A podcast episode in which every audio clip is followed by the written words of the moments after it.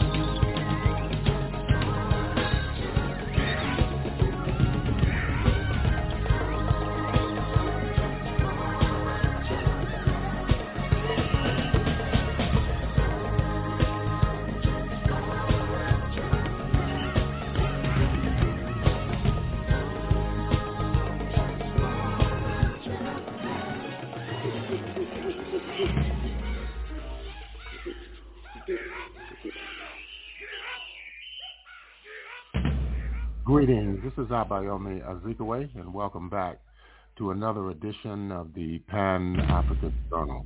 The Pan-African Journal is an audio news magazine. It's brought to you here on a weekly basis. Uh, I am your host, uh, Abayomi Azikiwe. Today is Sunday, uh, July 2nd, uh, 2023. We're broadcasting live from our studios in downtown Detroit. We'd like to thank all of our listeners for tuning in once again to yet another edition of uh, the Pan-African Journal.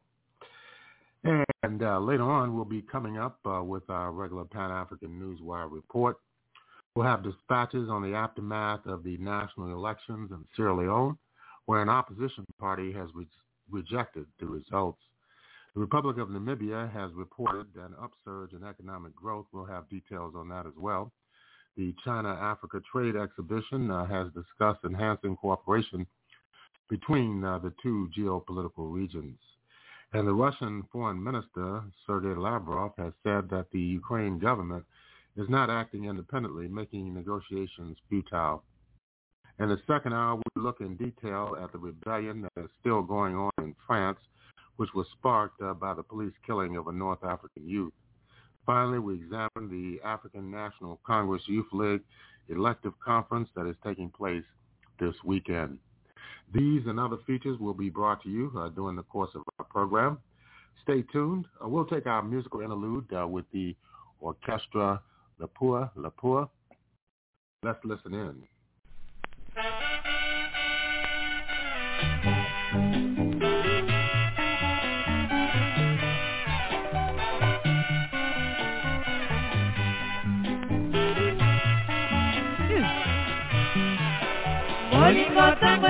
Ebandaka soni na miso ya bato lobi na lobi ye. Ekoningisa mboka nasilisi bandal mobimba mpona koluka yo. Namona yo wapi litakufa bure.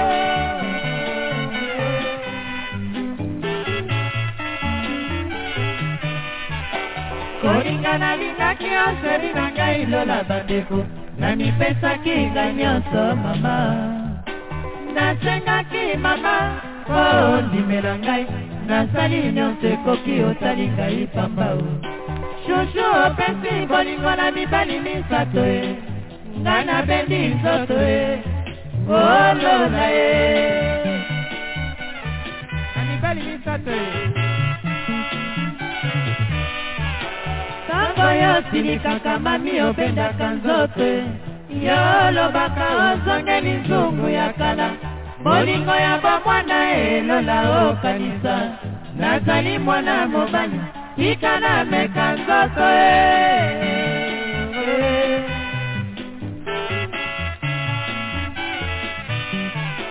motema nanga mpasi solo bolingo e basalaka boye te mpo ngai na mipesa tala libosolo na ye tala te na nsima libaku ezangaka na nzela te bolingo motema ye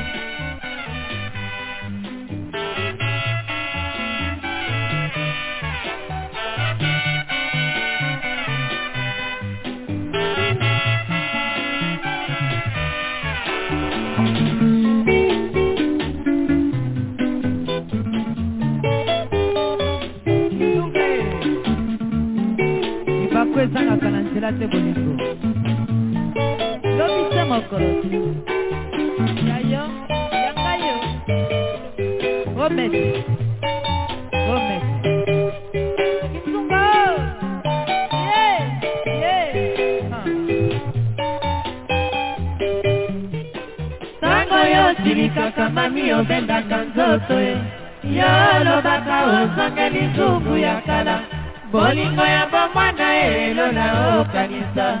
Nazali mwana mobali tika nameka nzoto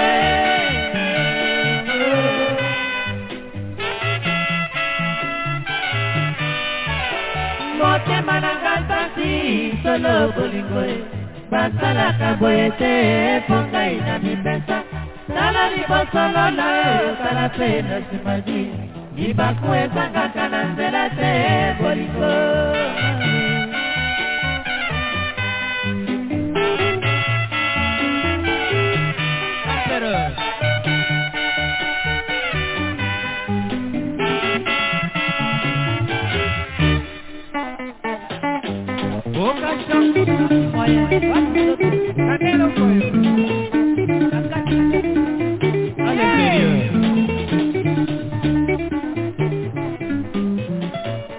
motema eyaka tobima lelo. Sheri lakisa bango ndenge bolingo ezali. Nasilikaka pamba na kombo ya mbandai ntango bobimaka e ngai mpe na ndako. Nalobaka te mpona soni elekanga mama yeye o mama yeye o motema ye o mama yeye o mama yeye o mombasa sherino nakitisa motema na yo. Konyokolo mibali ezali nde lisumu mama. Moninga alingi yo yo mpe yo bomba bolingo ya mibali misato na motema tosuki wapi lamour ekomi bololo motema ye tosuki wapi lamour ekomi bololo mombasa. O mama yeye o mama yeye o motema ye o mama yeye o mama yeye o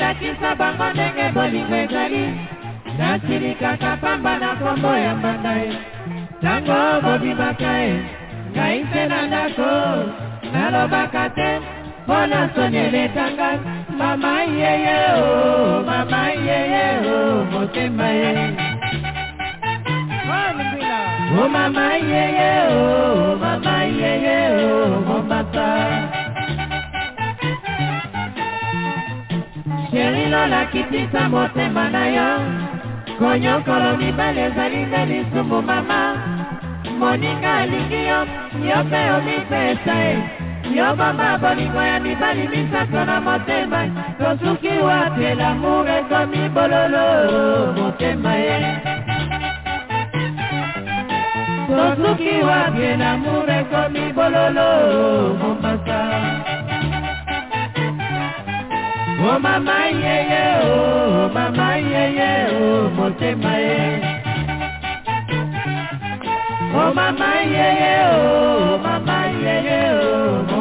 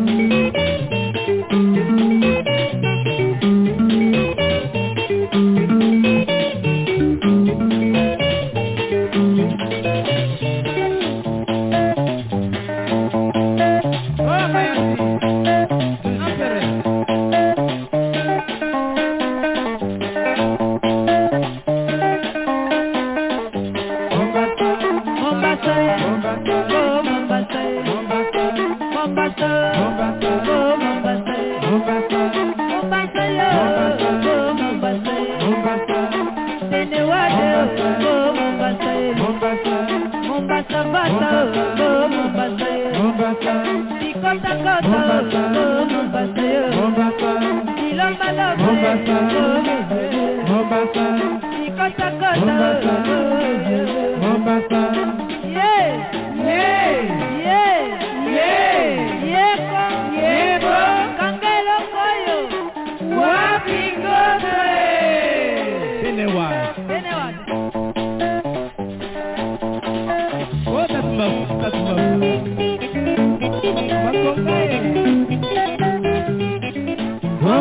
Yeah Yeah Oh mama oh motema ye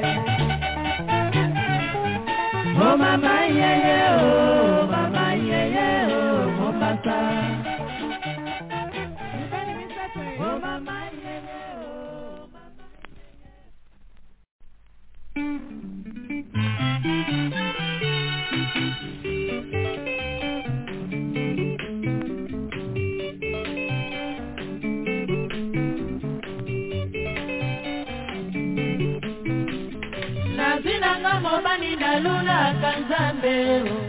nanga mobali na kolinga o. Kofuka ye fukafuka lobanda na ye bomwana ngai na ye telo masolo mosusu te se ya bolingo o. Sita mabiala o sita mabiala. Naluki moye nyonso mpo tokutanaki ye. Bamoye kozanga ye kozangaka ngai. Basusi ntango nyonso nga nalembi nzoto topesa na promese mpe namona ye nazwi trouble o mokonzi o mpe amemi ngambo ye nazwi trouble o nzambe mokonzi o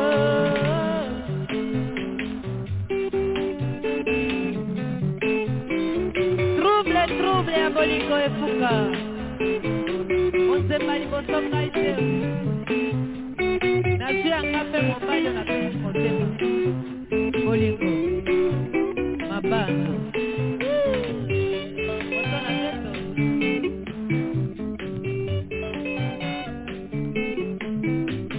nazinanga mobali nalulaka nzambe nazinanga mobali na kolingango nafuka ye.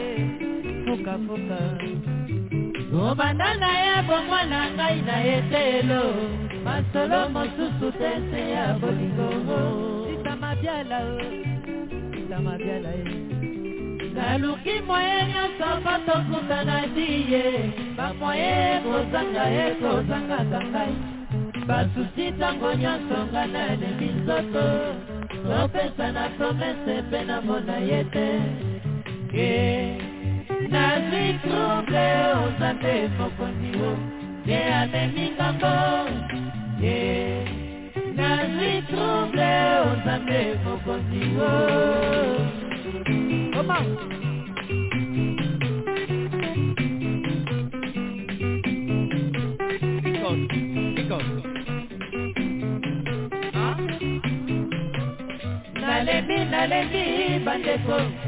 onga nalembi nzoto e. Mobali natiaki motema ye ye wana babosoli. Nalembi nalembi bandeko. Onga nalembi nzoto e. Mobali natiaki motema ye ye wana babosoli. Natikali papa o natikali anga nakufeli kaka bolingo. Meno oga nakolinga ye amonana te basusu bakoluka nga naboyaka oyo nde lisuma bandeko nga nakolela o nalembi nalembi bandeko. Onga nalembi nzoto e mobali natiaki motema e ye wana babosoli nalembi nalembi bandeko.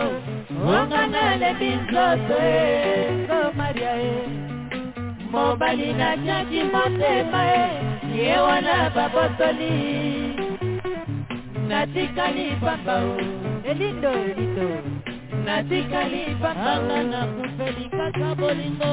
Kola mulo oga nakolinga ye amonana te. Amonana wapi? Basusu bakolinga nga naboyaka oyo nde lisuma bandeko nga nakolela o.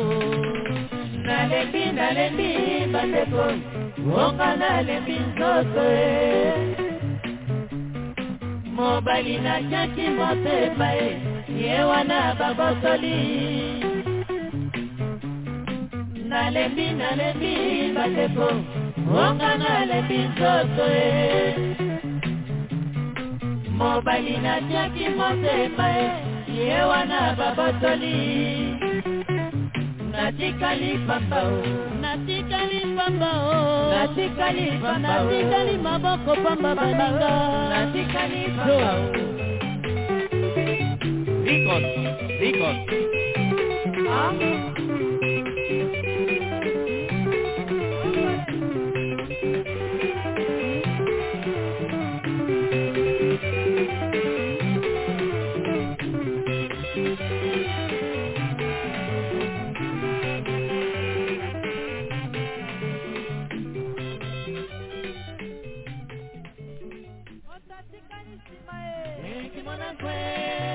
atikali nsima nzambe Ekimona kwe, kimonako zapale ekimona kwe, kimonako zapale ekimona kwe, kimonako mane.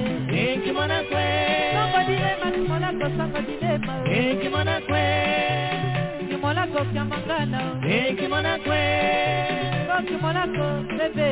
Ekimona kwe, kimonako antara.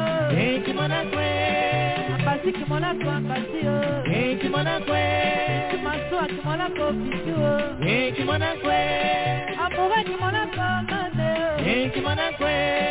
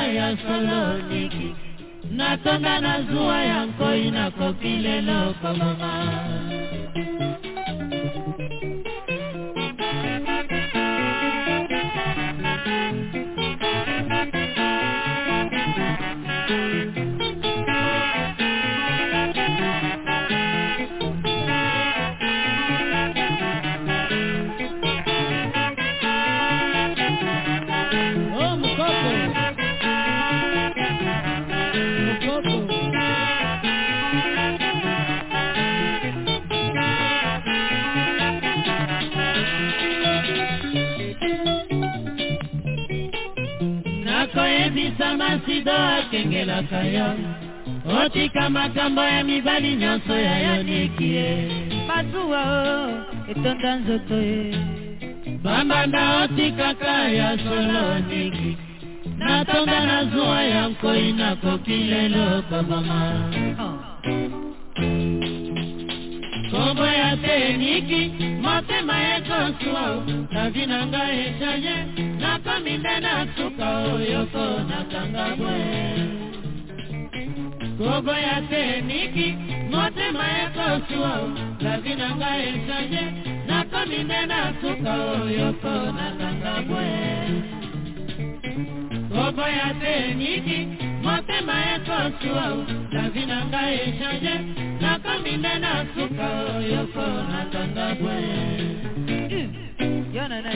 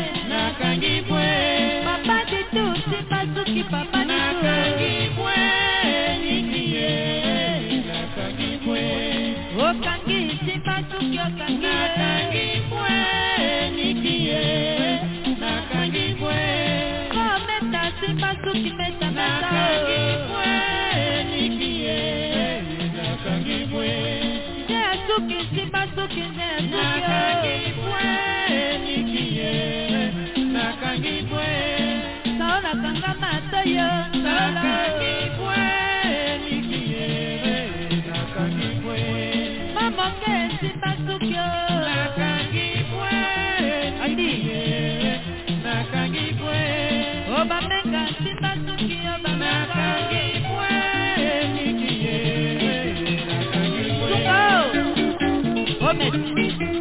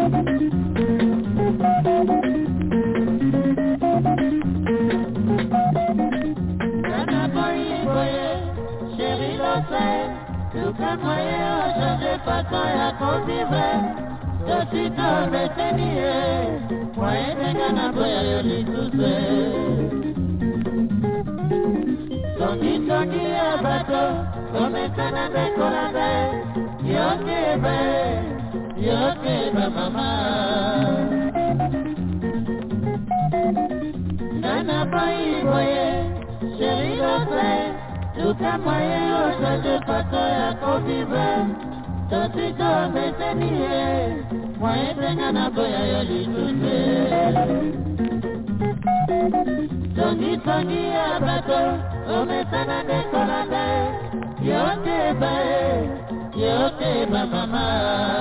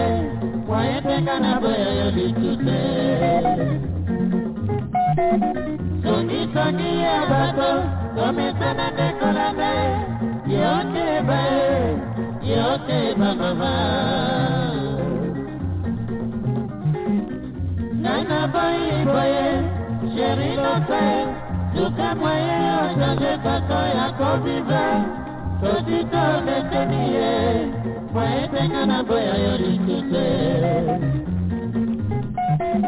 songisongi ya bato komesana nde kolanda ye yo teba ye yo teba mama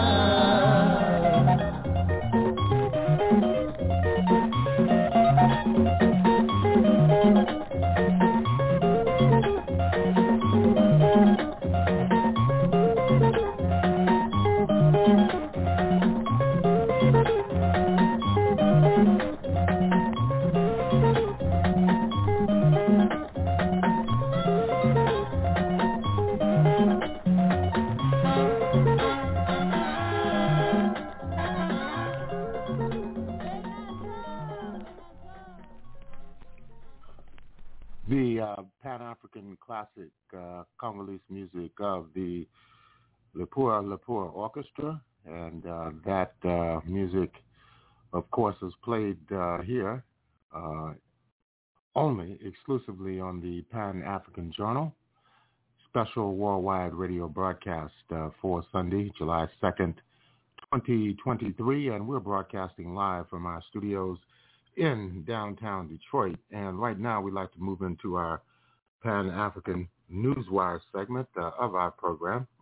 And these are some of the headlines in today's Pan-African Newswire. Sierra Leone's uh, main opposition party yesterday demanded a rerun of last weekend's presidential election after incumbent President Julius Maada Bio was declared the winner and swiftly sworn in for a second term in the West African state. The opposition All People's Congress Party, or APC, accused Sierra Leone's Electoral Commission of conspiring with Bio's party to rig the results. In a statement, the party also called for the resignation of Electoral Commission Chairman Mohamed Konneh and his entire team, among others. And in other news uh, taking place on the continent, in the southern African state of Namibia, the economy in the first quarter of this year expanded at a sturdy pace, the country's central bank said in its June 2023 quarterly bulletin. The real gross domestic product uh, year on year in Q1 came in at 5%, according to the bulletin released uh, late on Thursday. The bulletin revealed that in the primary industry, Buoyant growth uh, was recorded in the mining and quarrying sector during the first quarter owing to higher production of diamonds, uranium, gold, and zinc concentrates, whereas the pace of growth slowed in the agriculture, forestry, and fishing sector. Furthermore, growth slowed in the secondary industry on the back of a contraction in the manufacturing sector, offsetting the strong growth in the electricity and water sector, as well as a slight recovery in the construction sector. You're listening to the Pan-African Newswire segment uh, of uh, the Pan-African Journal. The third China-Africa Economic and Trade Expo kicked off uh, in Changsha, capital of central China's Hunan province, on June the 29th. The four-day event themed Common Development for a Shared Future is expected to draw wide participation and build new momentum for China-Africa economic and trade cooperation. At the Shanghai International Convention and Exhibition Center, the main venue of the event, a number of featured commodities from Africa such as wine, coffee, and handicrafts, as well as China's engineering machinery, medical equipment, consumer goods, and agricultural equipment were exhibited. The exhibition area expanded by 30,000 square meters from the last session to 100,000 square meters in the most recent sessions. And finally, uh, in regard uh, to the situation in Eastern Europe, it is pointless to speak with Ukrainian President Vladimir Zelensky as he doesn't act independently. That's according to Russian Foreign Minister Sergei Lavrov. He said this in an interview uh, with the radio and television of Portugal Media Group. Everybody knows that Zelensky is in no way an independent figure. He is being told what to do, which policy to pursue. Of course, he is improvising while pursuing this course, depending on the situation on this concrete day, but it is senseless to speak with him, uh, the Russian foreign minister said. He drew attention to the Kiev-initiated meeting in Copenhagen, which was attended by Western diplomats. Quote, now the West has backed a group of countries which have met in Copenhagen these days, the entire group of seven, Plus, they invited BRICS countries, naturally without Russia, Saudi Arabia, Turkey, and Ukrainian representatives. China received an invitation but refused to take part in this event, thinking that it is doomed to failure and would be absolutely confrontational, and his declared goal was to ensure the approval of Zelensky's peace formula, unquote, Lavrov added. That everyone knows this formula. This formula demands Russia's capitulation and punishment, as well as reparations from us. And peace talks and peace agreements could allegedly be possible only after that, he noted. And uh, with that story, uh, we're going to conclude uh, the Pan-African Newswire segment of the Pan-African Journal. And in concluding this segment of our program, we would like to remind our listeners that the Pan-African Newswire is an international electronic press service. It is designed to foster intelligent discussions on the affairs of African people throughout the continent and the world. The press agency was founded in January of 1998.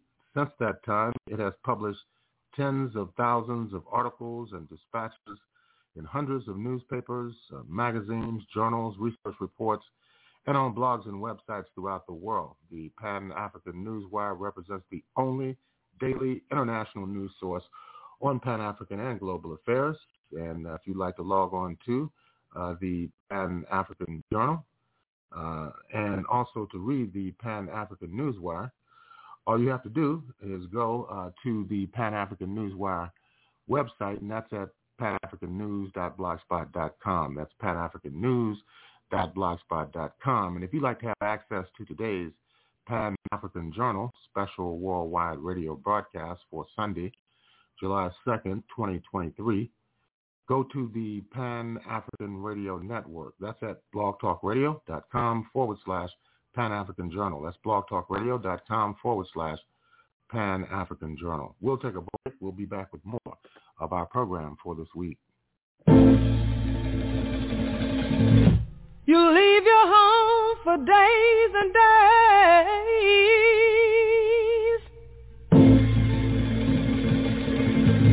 And I know, I said I know, you got another woman somewhere around.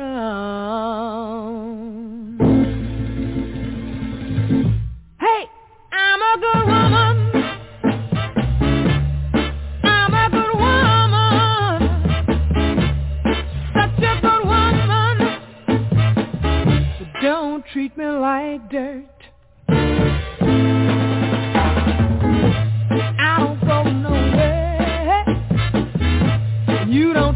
Me out. If I put on a nice dress, baby, you wanna start a fight. Even my next door neighbor notice the shape I'm in. They're all talking. Even my so-called friends. Now I know what I'm gonna do. I'm gonna move away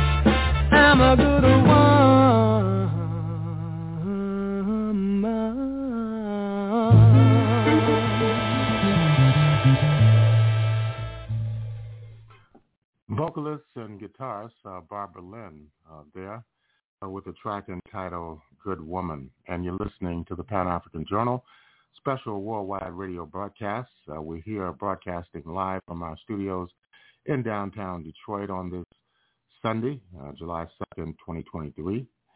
And right now we're going to go uh, to a report detailing and a discussion raising several issues involving the ongoing uh, youth rebellion in France, uh, which has been going on for the last uh, six days uh, across uh, various regions of the country, from Paris to Marseille to Lyon. And of course, uh, there is a tremendous amount of discussion going on in regard to what is at the root cause of these rebellions in France involving people of African descent, their sympathizers, their supporters against the French police and the French state. Let's listen to uh, this report and debate.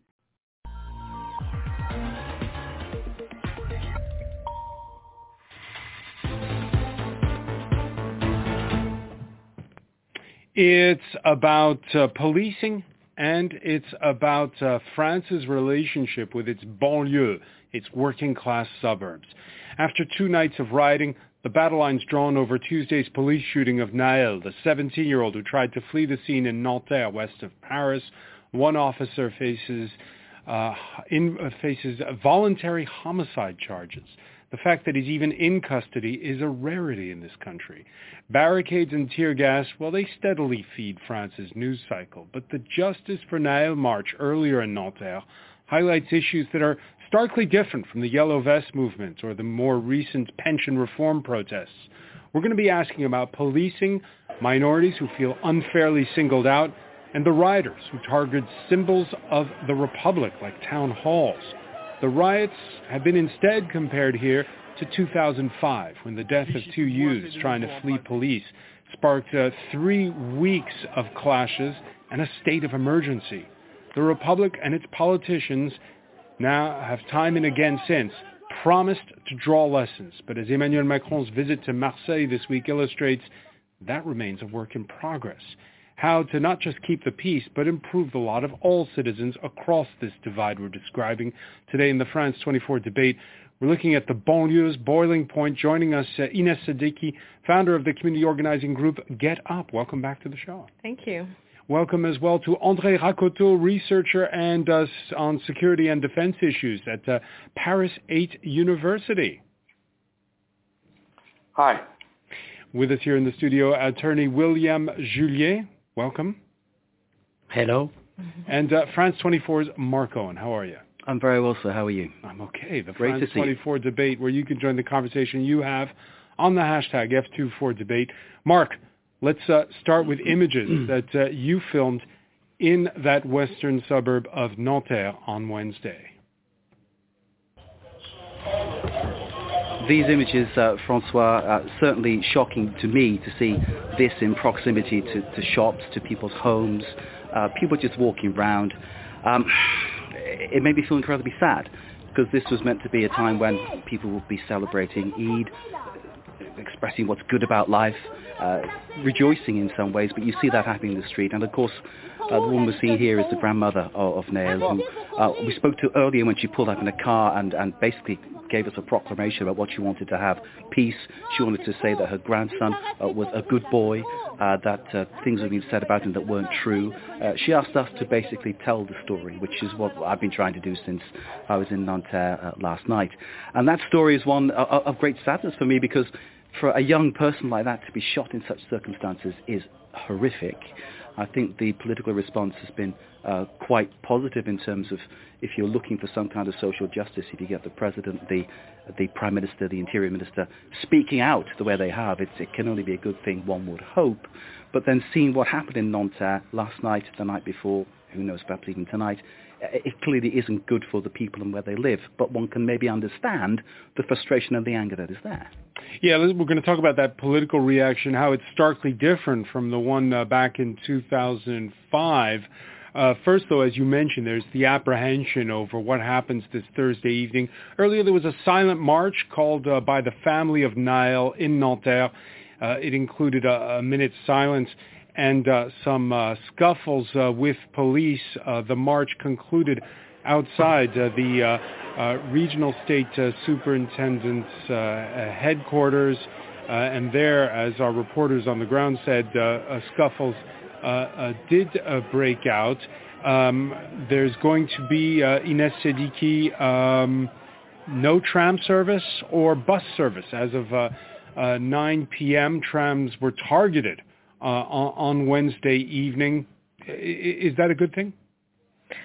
Um, I mean, the most important thing is that the anger of the people should be heard. I think. I think also the world needs to know what's going on in France. The world needs to know that uh, two police officers decided uh, that uh, they could shoot and execute uh, a, a 17-year-old uh, in his car because they refused to comply. I think we should sit on this information for a little while and understand that um, the gravity, the depth of what's going on right now, and the anger of people. I have not felt such anger in the streets within the young people that we're working with since 2005. I think it's really like there's a shift here, um, and the fact that it has been recorded on camera is really something that we should consider. And before I ask you whether or not uh, the uh, charges pressed against the police officer uh, will uh, go to some way to soothing that anger. Uh, let's get more from Emerald Maxwell on what the state prosecutor and the government have been saying this Thursday. After 48 hours of interrogation by the French police watchdog, the police officer accused of shooting a 17-year-old during a traffic stop was placed under formal investigation for intentional homicide. The local prosecutor of the Parisian suburb of Nanterre, where the shooting took place, asked for the officer to be remanded in custody. Based on the information gathered so far, the public prosecutor considers that the use of the firearm was not legally justified. During his hearings, the officer explained his action as an attempt to stop the vehicle from fleeing again because of the driver's dangerous driving. It made the officer fear that someone would be knocked down and that he himself would be hit when the car restarted. But the prosecutor's office wasn't convinced by this explanation. Key to the investigation are the few barely audible words heard just before the shot was fired in the video of the incident. Another investigation has been opened for false testimony by the police officer, who in his first statement claimed that he'd fired because the driver had tried to run him over, an account seemingly contradicted by the video and witnesses. There's been growing concern over police tactics in France, and residents of Nanterre are angry. This police officer is a real disgrace, a disgrace to the police in general, and I think it's time for the authorities to take action to clean up the police force. But the French Justice Minister defended the police.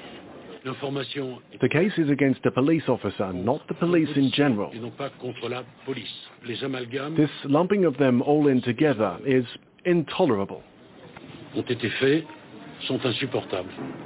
Last year, 13 people were killed after refusing to stop for police traffic checks. With a law change in 2017 that gave officers greater powers to use their weapons, now under scrutiny. Andre Rakoto, what have you uh, pieced together as to, first off, to make sense of what happened on Tuesday? First of all, if I may, I am not talking on behalf of Paris 8 University, just to, to make sure. Thank, thanks for the uh, clarification. Apologies for that. No, no problem. Well, it's uh, obviously, uh, and I agree w- with what was said earlier, the use of a weapon was not justified. Uh, the killing is is not doesn't fall under any police regulation as such. So there is no discussion about that. Um, now we, we need to look at what the law says when it comes to the use of weapons for the police, uh, the law enforcement community in France.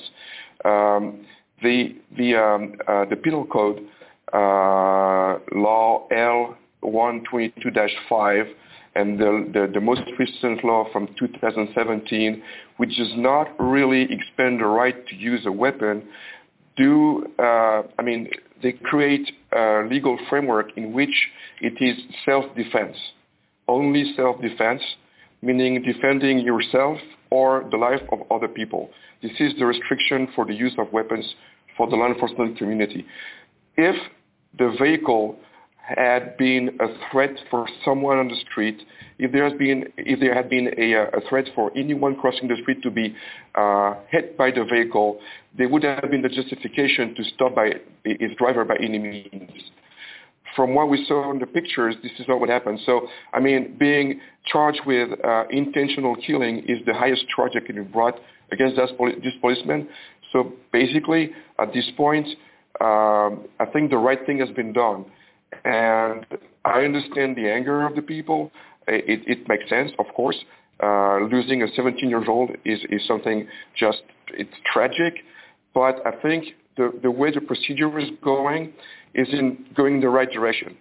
So I would not, I think we are facing a policeman who acted badly. who is not re- representative of the whole police force.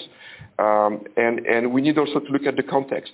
In, in the last 10 years, we've had twice more refusals to comply in the streets than we used to have. So, I mean, things are getting uh, difficult to handle for the police forces too, and it, they would require better training because of harsher situations in the streets. And what we saw in those images and, and, and the tragedy that we witnessed, it, it's, for me, it, it's, it's bad training uh, and, and, something that should not happen.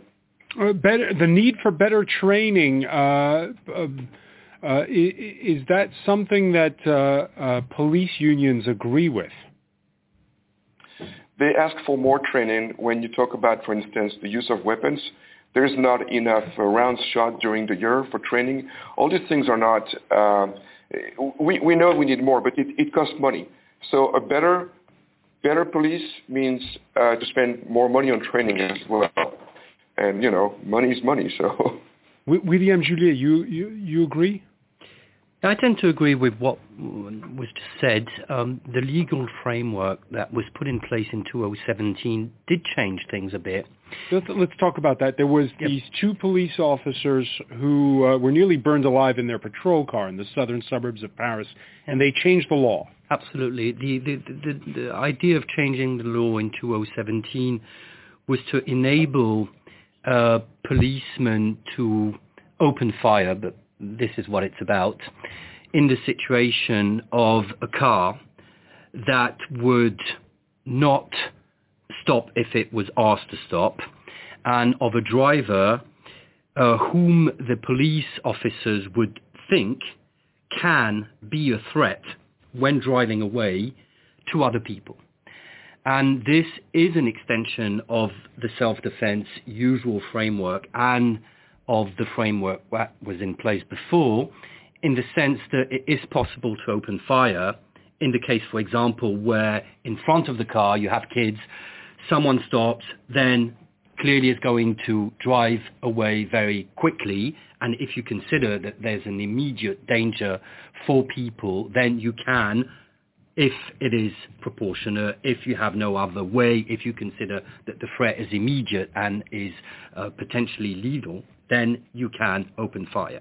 This does not mean that you can do it in any circumstance, and this is what was just said I agree with. It seems that in this situation, this circumstance was not um, uh, uh, uh, did not take place as it could in other situations. So there is a framework that may be mm, dangerous in some situations, but that also um, uh, enables the police, if it comes into place as it should, to take measures uh, in comparison when they could not before.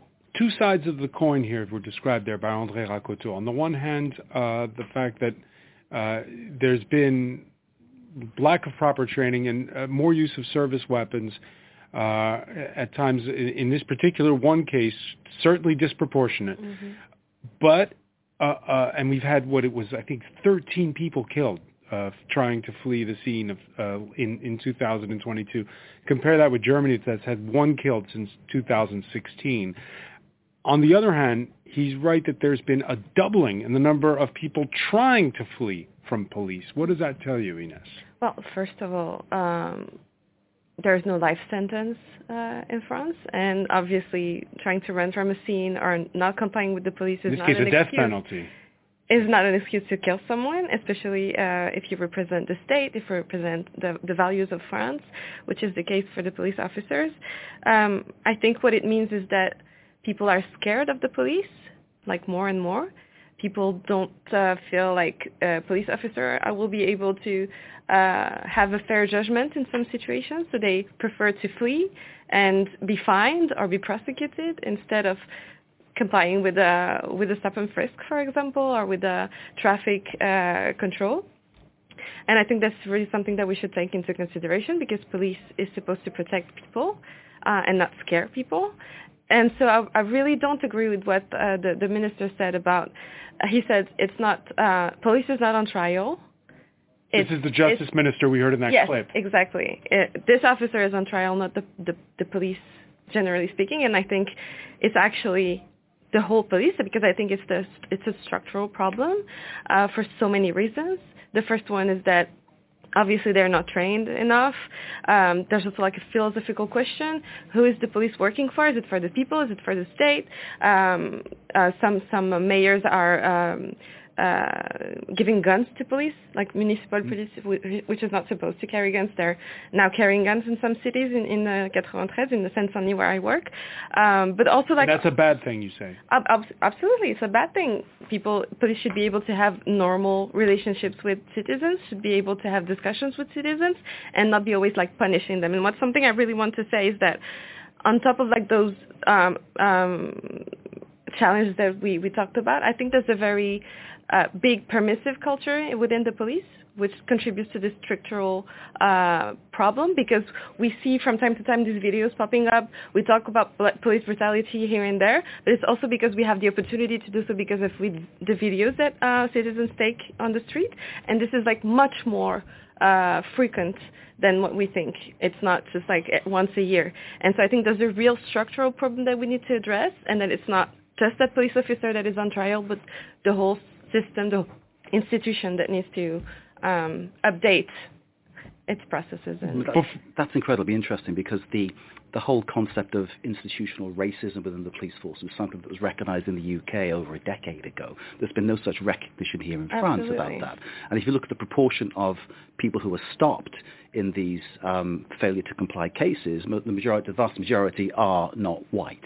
I think that's a, that's a fact, isn't it? And 90% of people who die in police custody or w- during an exchange with police are people of color. They're not white people. So André, André Rakoto, let me bring you on, on, on this. Are the numbers up of people trying to flee the police because, as Ines was saying, because they're scared of the cops? I, th- I think it, it's, it's, it's, uh, it goes both ways. Uh, the, the, spectrum of the threats uh, is so large right now. Uh, for instance, arming municipal police forces has come out because uh, municipal policemen or women were killed by terrorists in the last 10 years, and they were not armed, and they were just executed. So in their everyday job, they can help an old woman cross the street and they can be shot at by terrorists. So you have to be ready to adapt to whatever the threat is from just helping people to protect yourself. So, you know, uh, we've had to adapt our, our forces to the, the most, uh, uh, the highest threats, and it involves having uh, equipment that matches those threats, and, and, and weapons mm. are not there to, to kill people like we saw uh, without respecting the regulations, because what that policeman did was not respectful of, of, of, the regulations that you should apply when you use your weapon. So, you know, structural problem is more that people do not apply what they're supposed to be applying when they're doing a job. And, and it results in the death of, of citizens. This is not good, and I, I, I certainly do not uh, think it's a good thing. But on the other hand, is there a structural problem? We just talked about racism. Well, in the United States, for instance, uh, the number of, of policemen um, from the minorities is equivalent to the number of, of minorities in the general population, and studies tend to show that uh, policemen from minorities are as violent and uh, as um, uh, I would say uh, seen as a threat by by the population as their white counterparts. So this is not about the color of the police; it's about applying the right, regu- the, the right regulations, having um, the, the strictly enforced the, the, the, policies which are uh, legal, and so that you protect the citizens. Absolutely. And what we saw there, it, it is not the regulations. You cannot use the weapon the way it was used by that policeman. And uh, it's good it was indicted the, Mark Owen, you, you hail from the, the land of the Bobby on the beat. Uh, uh in Britain, they, they don't carry a piece, uh, uh, the, the, the, police. Uh, no, no. Any issues of failure to comply usually, you know, are, are, don't end in someone being shot dead. And this is one of the, the great issues that, uh, as a Brit, I find it hard to get my head around what goes on here. Um, just an observation, talking about how the police behave. I mean, I've, I've, been I've been stopped for various things during my time living in France. You know. And, to, to be sat there holding the steering wheel and a, you, a police officer from the Police Nationale comes up and has his hand on a pistol and says, get me your papers. You think, hang on a minute, sir, if I move my hands, will I be shot? It, it's, uh, this you you this, thought that this well this overarming two police officers stood there. It's it's a strange thing, and I think it comes down to what Andre was saying about the, the the lack of training, and obviously that's about investment in the police, and that's about sort of you know sort of making sure they're actually apt to use the power they have. Andre, you heard uh, uh, Ines talk about municipal police being increasingly armed. You heard about Andre talk about uh, policing in the United States, where there's been kind of an arms race. Yeah, uh, and we noticed it when bef- even before the the riots in Ferguson, Missouri. Mm. Is is are weapons the problem? Um, I, I, I think weapons are part of the problem, but I'd, I'd like to, to bounce back on, on two things uh, that have been said, and, and I, I, don't actually agree neither with what was said uh, about. I understand the anger. I mean, the anger is understandable, but uh, there have been um, other events. You can have marches with a million, two million people in the streets. There are ways to show you are angry, which are not these. So I don't agree with what is happening. This is, this and, is the whole I, discussion we had during the pension reform I, process. I know, we were we were wondering, know, would you get the eyeballs the, if it's not violent? It's always the same problem: is that you can't criticize um, the police doing things wrongly and act in the same way. The only, and what I would like to bring here to the debate is that the only way to make it work is to consider that justice can work this out. And that means, and I agree with this, which is that maybe part of the anger is the impression, and as a lawyer, I can, I can confirm this because I've witnessed it, that sometimes the treatment of a police officer being investigated, prosecuted, is not the same as the treatment of someone who is not a police officer. And that is absolutely not normal. And on this, I do agree that I think that there, need, there is a, a very strong need for the people to believe in the justice system and to know that things will be dealt with as they must with no difference because we are talking about a police officer. The interior minister, the, the, interior minister has promised there won't be a two-speed justice. Do you, are, that, do you have faith in the system? I, I hope there is, but I do agree with what he said, and I think that everyone needs to be very careful. You can't say that this is the police. It is not.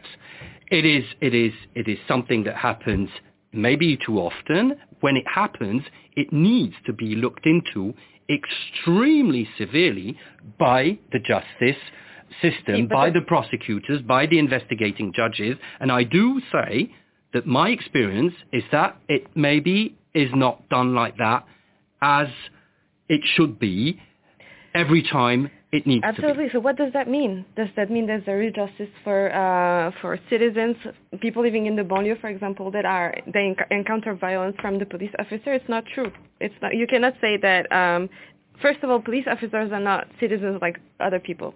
They're representatives of the state. They should be uh, there should be like an exemplarity uh, um, demanded from them. Uh, there should be a lot of transparency. We should be able as citizens to feel safe and to feel protected from the police when there are some people uh, that, that uh, cross the line, some people that feel so entitled that they can shoot somebody, that they can uh, express racism on a daily basis. Everybody agrees but with the that. Pro- no, no, not everybody agrees with that. No, I do. Because my experience is that for years we've been talking, we've been marching calmly. We've been writing books, writing uh, op-eds, uh, speaking nicely about that, but no cops has been convicted. We have not seen any. Uh, Will ex- this time be different? I hope so. I think this is what we need. We hope that that is not true. The government we can't say that able, no cop has been convicted in this the country government in the should past 15 years. should be able years. to convict that true. police officer, to say to, to use this as an example and be extremely severe. Yes, I we agree need with that. we need that. We need for this government and for the state of France to show, to, to prove and to Mm-hmm. support those those communities that are specifically targeted by the police and that feel extremely humiliated, hurt, uh, and um, not supported because we hide behind the justice system, we hide behind a lot of different things. But I agree with that, but I think you need to condemn what we what we see here.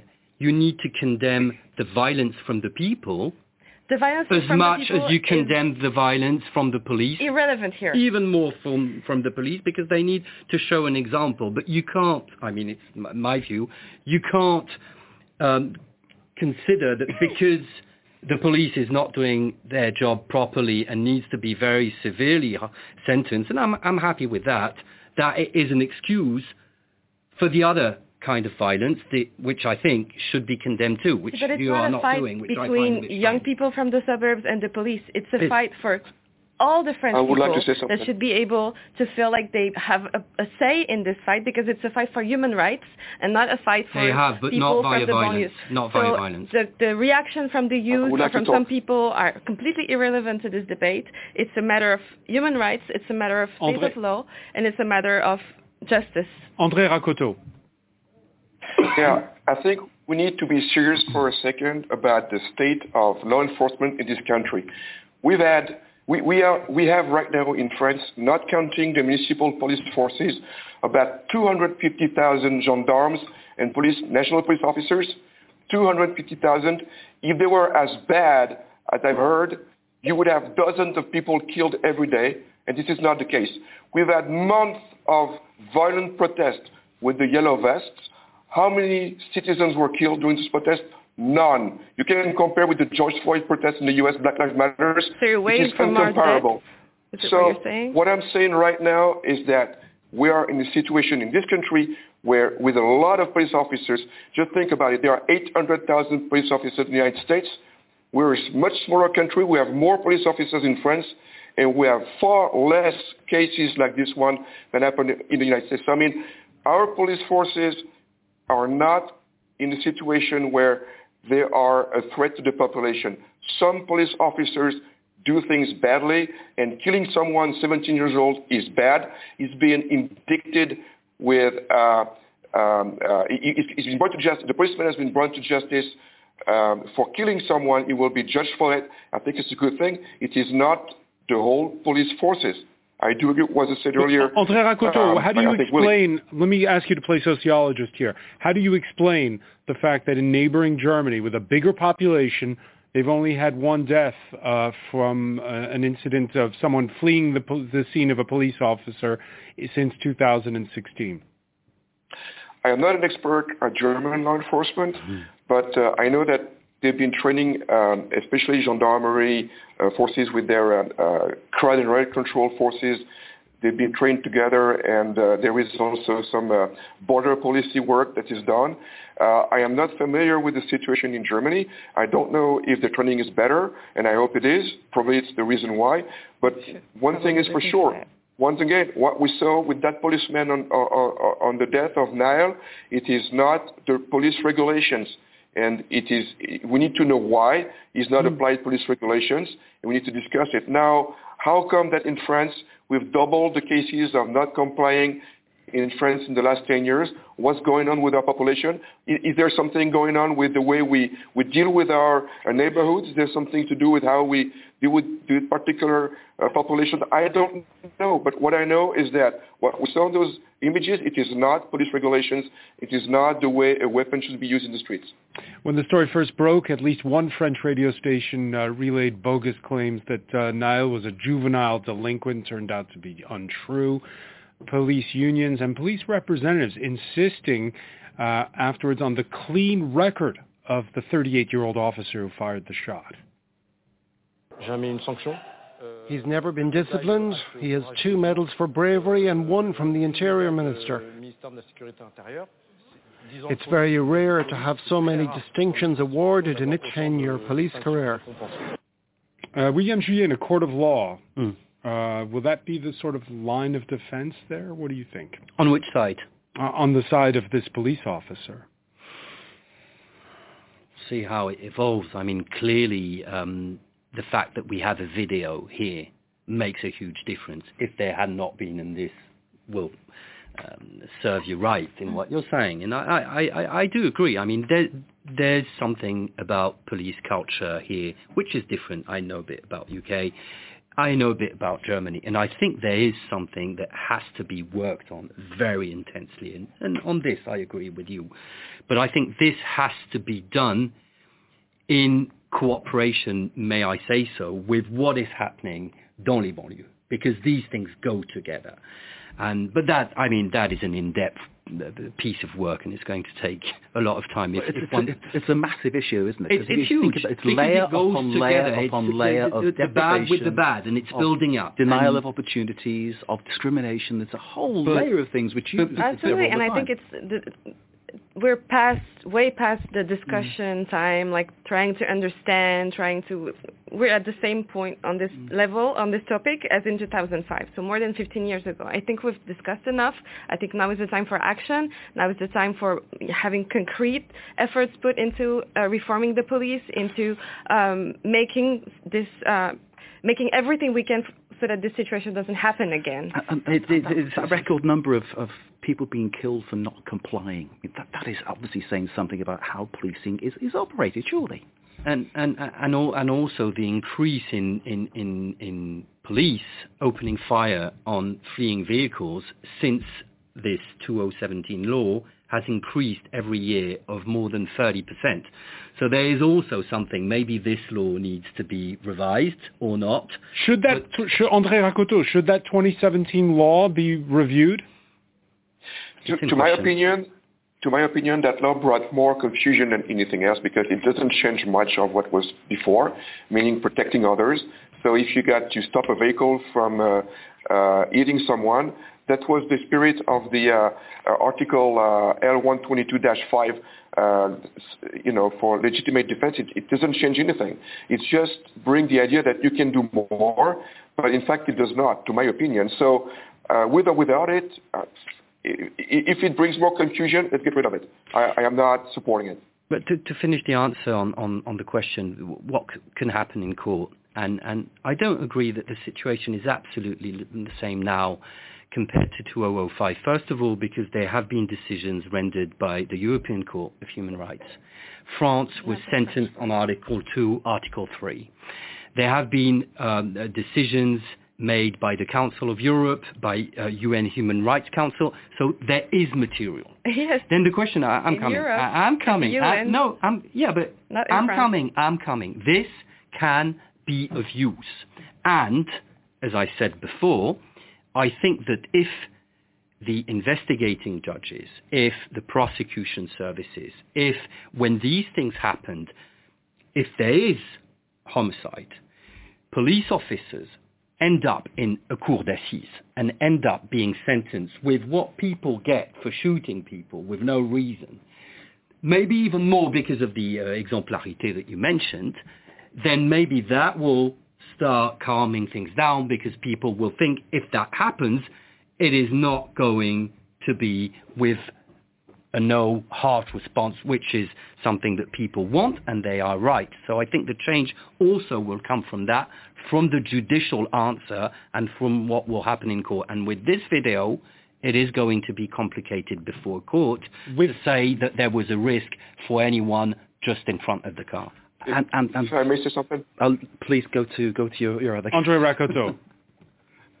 yeah, I, I think uh, from a technical perspective, uh, on the images, what we see are two uh, traffic uh, cops, motorcycles, police law enforcement uh, officers on motorcycles, and everything on their posture is wrong. Uh, being on the windshield like that, I mean, there's, there's nothing in, in the uh, police manual that says you should be bent on, on, the, on, on the car like this. I mean, to me, it, it speaks of, you know, something that is very wrong to start with. Now, I think that uh, videos are a very good thing. Uh, police officers carry now uh, cams on their equipment.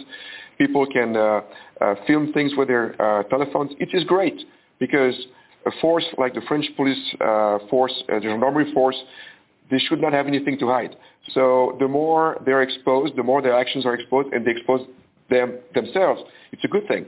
So uh, I think it's more clarity, and, and I, I just think it's good that's the that's the point. Without that video, we wouldn't mm-hmm. be having this exactly. conversation. It and would be it would be bang to rights. And they the, would be saying what they usually no, say, no, no, and it would be complicated to say that they are lying. That exactly. is true. And the that right to film was like the state tried to pre- pre- like prevent people from being able to film the police. So it's not going in the right direction. That's why I'm I'm, I'm saying it's a structural problem. We need laws. We need uh, support systems for the for the citizens. We need to feel transparency and feel like we can trust uh, our state and the police because, as you said, today people from the banlieue, when when they, uh, for example, Assa Traoré for her for her brother Adama, she turned to the UN, to the to Europe, to sh- bring light on this case uh, because France is not taking care of this. But one issue. thing too is that the police and we need our society also needs people when police does something good that it is said because they also need to hear that sometimes they are doing good things for our society, which I imagine is true. No one can say that it would uh, function without police, and it is true, and that is not true in the UK.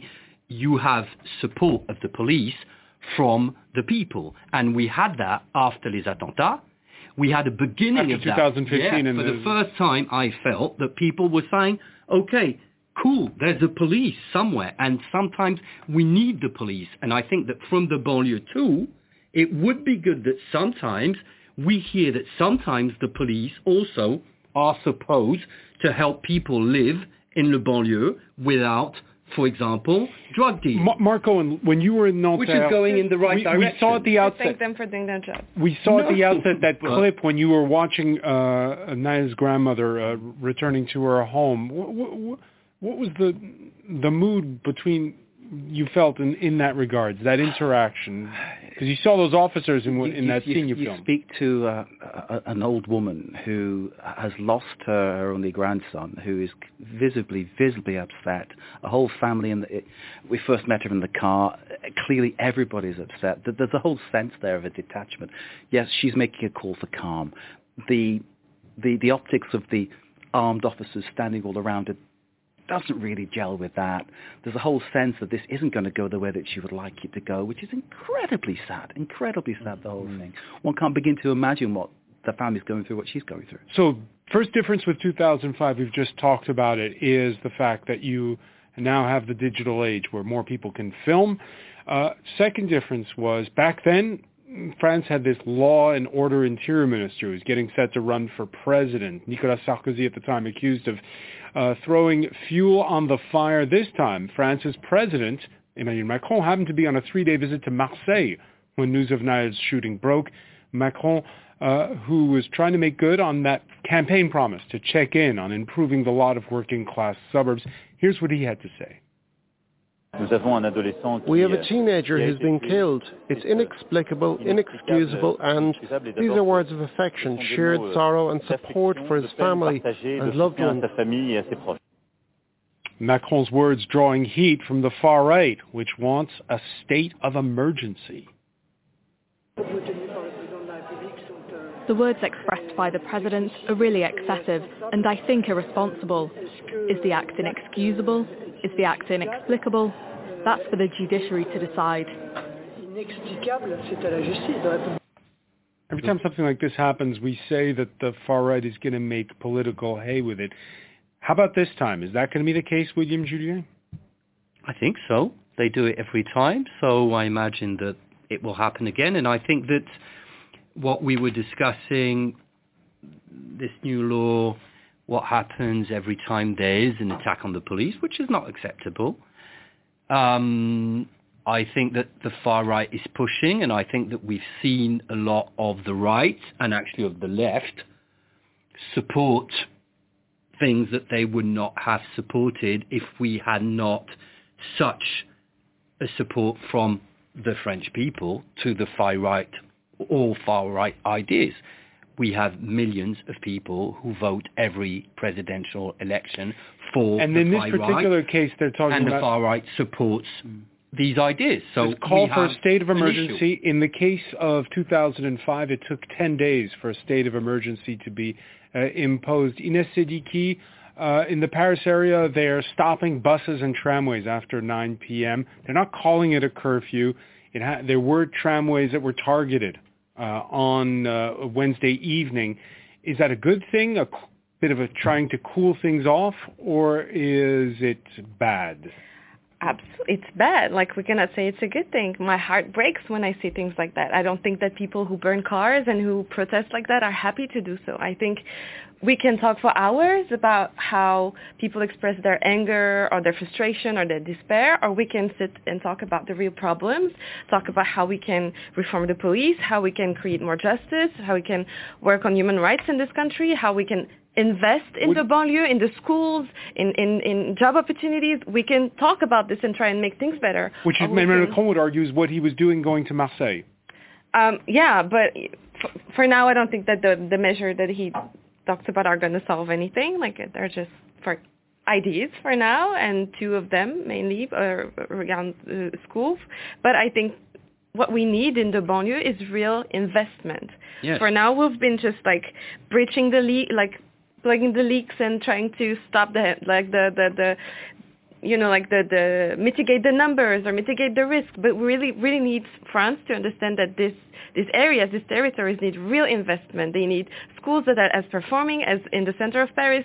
They need transportation that, as, uh, that are as performing as, as in Paris. They need um, they need real uh, respect and investment in the people, and that's not happening. André Rakoto, you know the United States well. Um, Emmanuel Macron, happy to talk about inequality and admit the problem that, as described by by Ines. Not so happy uh, to admit uh, institutionalized racism. Uh, your thoughts on that contrast with the U.S.? Well, the debate is going on in the U.S. I mean, not everybody agrees with the idea of uh, of uh, structural or racism. I mean, uh, there, myself, uh, I tend to think that when laws were racist, there was uh, such racism. But now that, now that the laws are the same for everyone, it's difficult to argue that the system is racist. People are racist. And people within the system are racist in France and in the US, and it causes problems. And especially when the system protects those who are racist. But the system itself, is it racist? The laws are not racist anymore in both countries. When the system protects I, racist I people, the system is racist. No. When the system the, protects no, racist people, no. the, the when system people, is racist. No, this is not what I'm saying. When people within the system the system are doesn't able mean to anything. do that, no, no, no. There's not the laws, a system. The this, processes, this, this is the not laws, real life. It's the laws, it's not the a question laws of and people are happy to burn or, everything. or not cars. It's just people must not burn cars.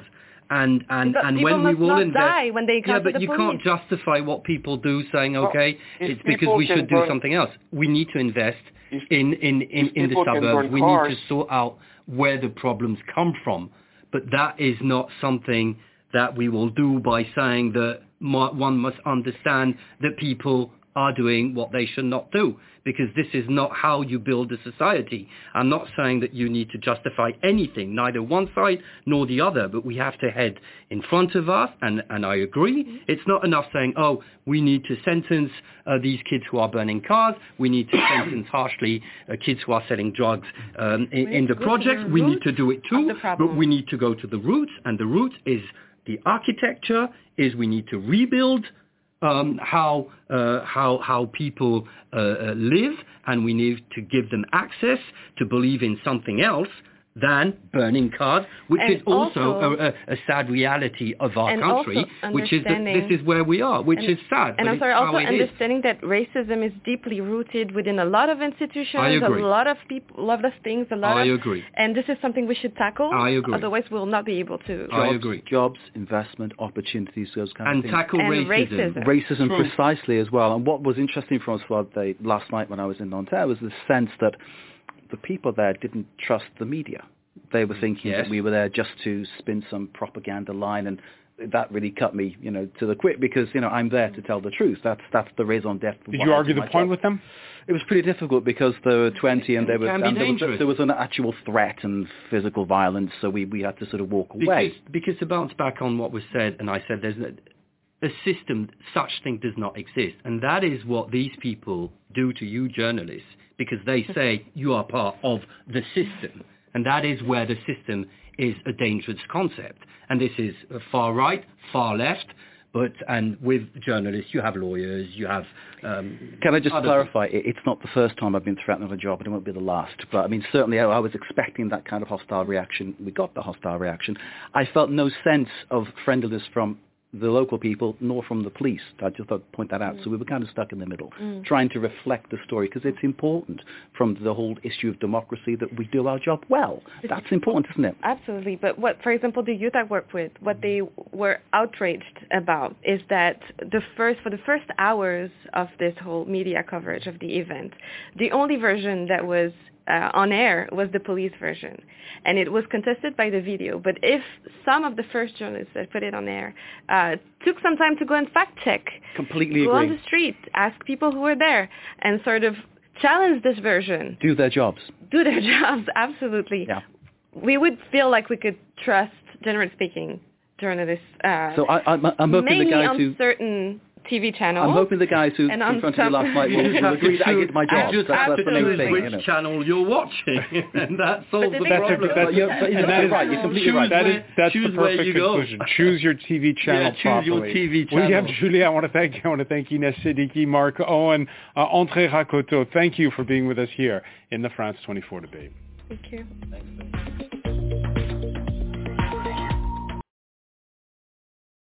Welcome back, and uh, that was a discussion, a debate on the current uh, crisis in uh, France. Where uh, since Tuesday, uh, tens of thousands of youth uh, have gone into the streets demonstrating against the police killing of 17-year-old Nahel M. Uh, there have been mass demonstrations uh, every day for the last six days, and also rebellions uh, where property has been destroyed, uh, fires have been set. Uh, just last evening and early morning, a district mayor of Paris uh, had his home attacked, his wife injured, uh, his vehicle torched. Uh, they are considering this an assassination attempt against a district mayor in Paris. The situation in France is quite tense, and it comes on the heels of uh, four months of mass demonstrations and rebellion surrounding the so-called pension reform, which Emmanuel Macron uh, introduced and, of course, refused to even allow a vote uh, of the National Assembly and the uh, French Senate to decide the issue on a legislative basis. Uh, was done uh, largely through executive uh, action. And of course, there was much uh, demonstration, strikes over a period of um, four months, uh, rebellions as well. During that period earlier this year, there were reports from human rights organizations, uh, from uh, international entities about the excesses, excesses and abuses of the French uh, gendarmeries. And you're listening to the Pan-African Journal special worldwide radio broadcast. Uh, I am your host, Abayomi Azikiwe. Today is Sunday, July 2nd, uh, 2023. We're broadcasting live from our studios in downtown Detroit, Michigan. We'll take a break. We'll be back with more of our program for this week.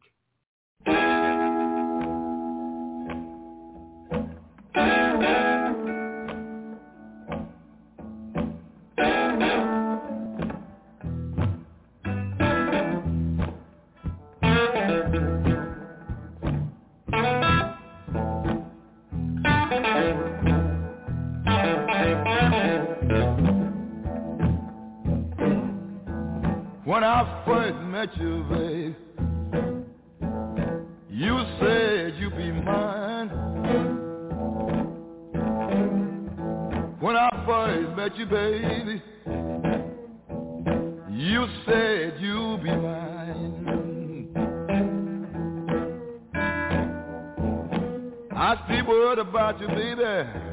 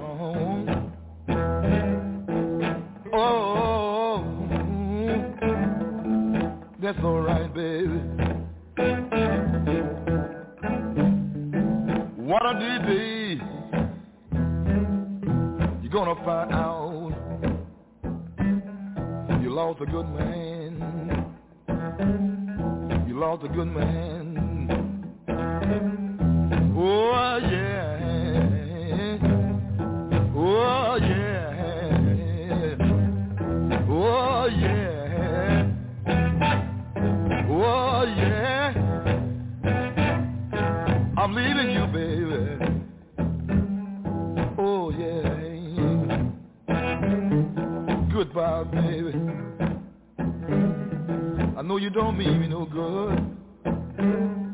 Now, goodbye, baby. Goodbye. Goodbye. Goodbye, darling. Goodbye. Goodbye, baby.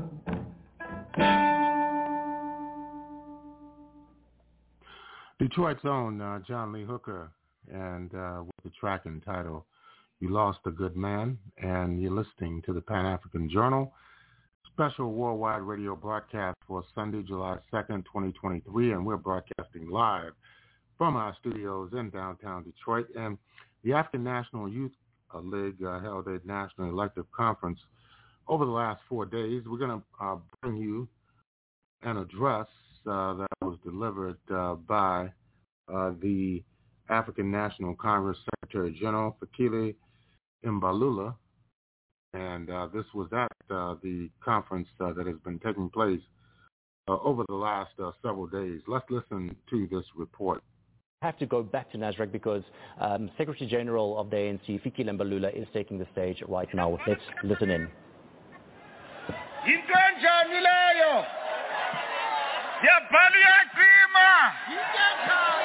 Enjani leyo amandla awethu mandla young lions raw thank you thank you thank you thank you comrades. Thank you thank you thank you thank you thank you thank you comrades. Comrades comrades! Comrades! Comrades! Comrades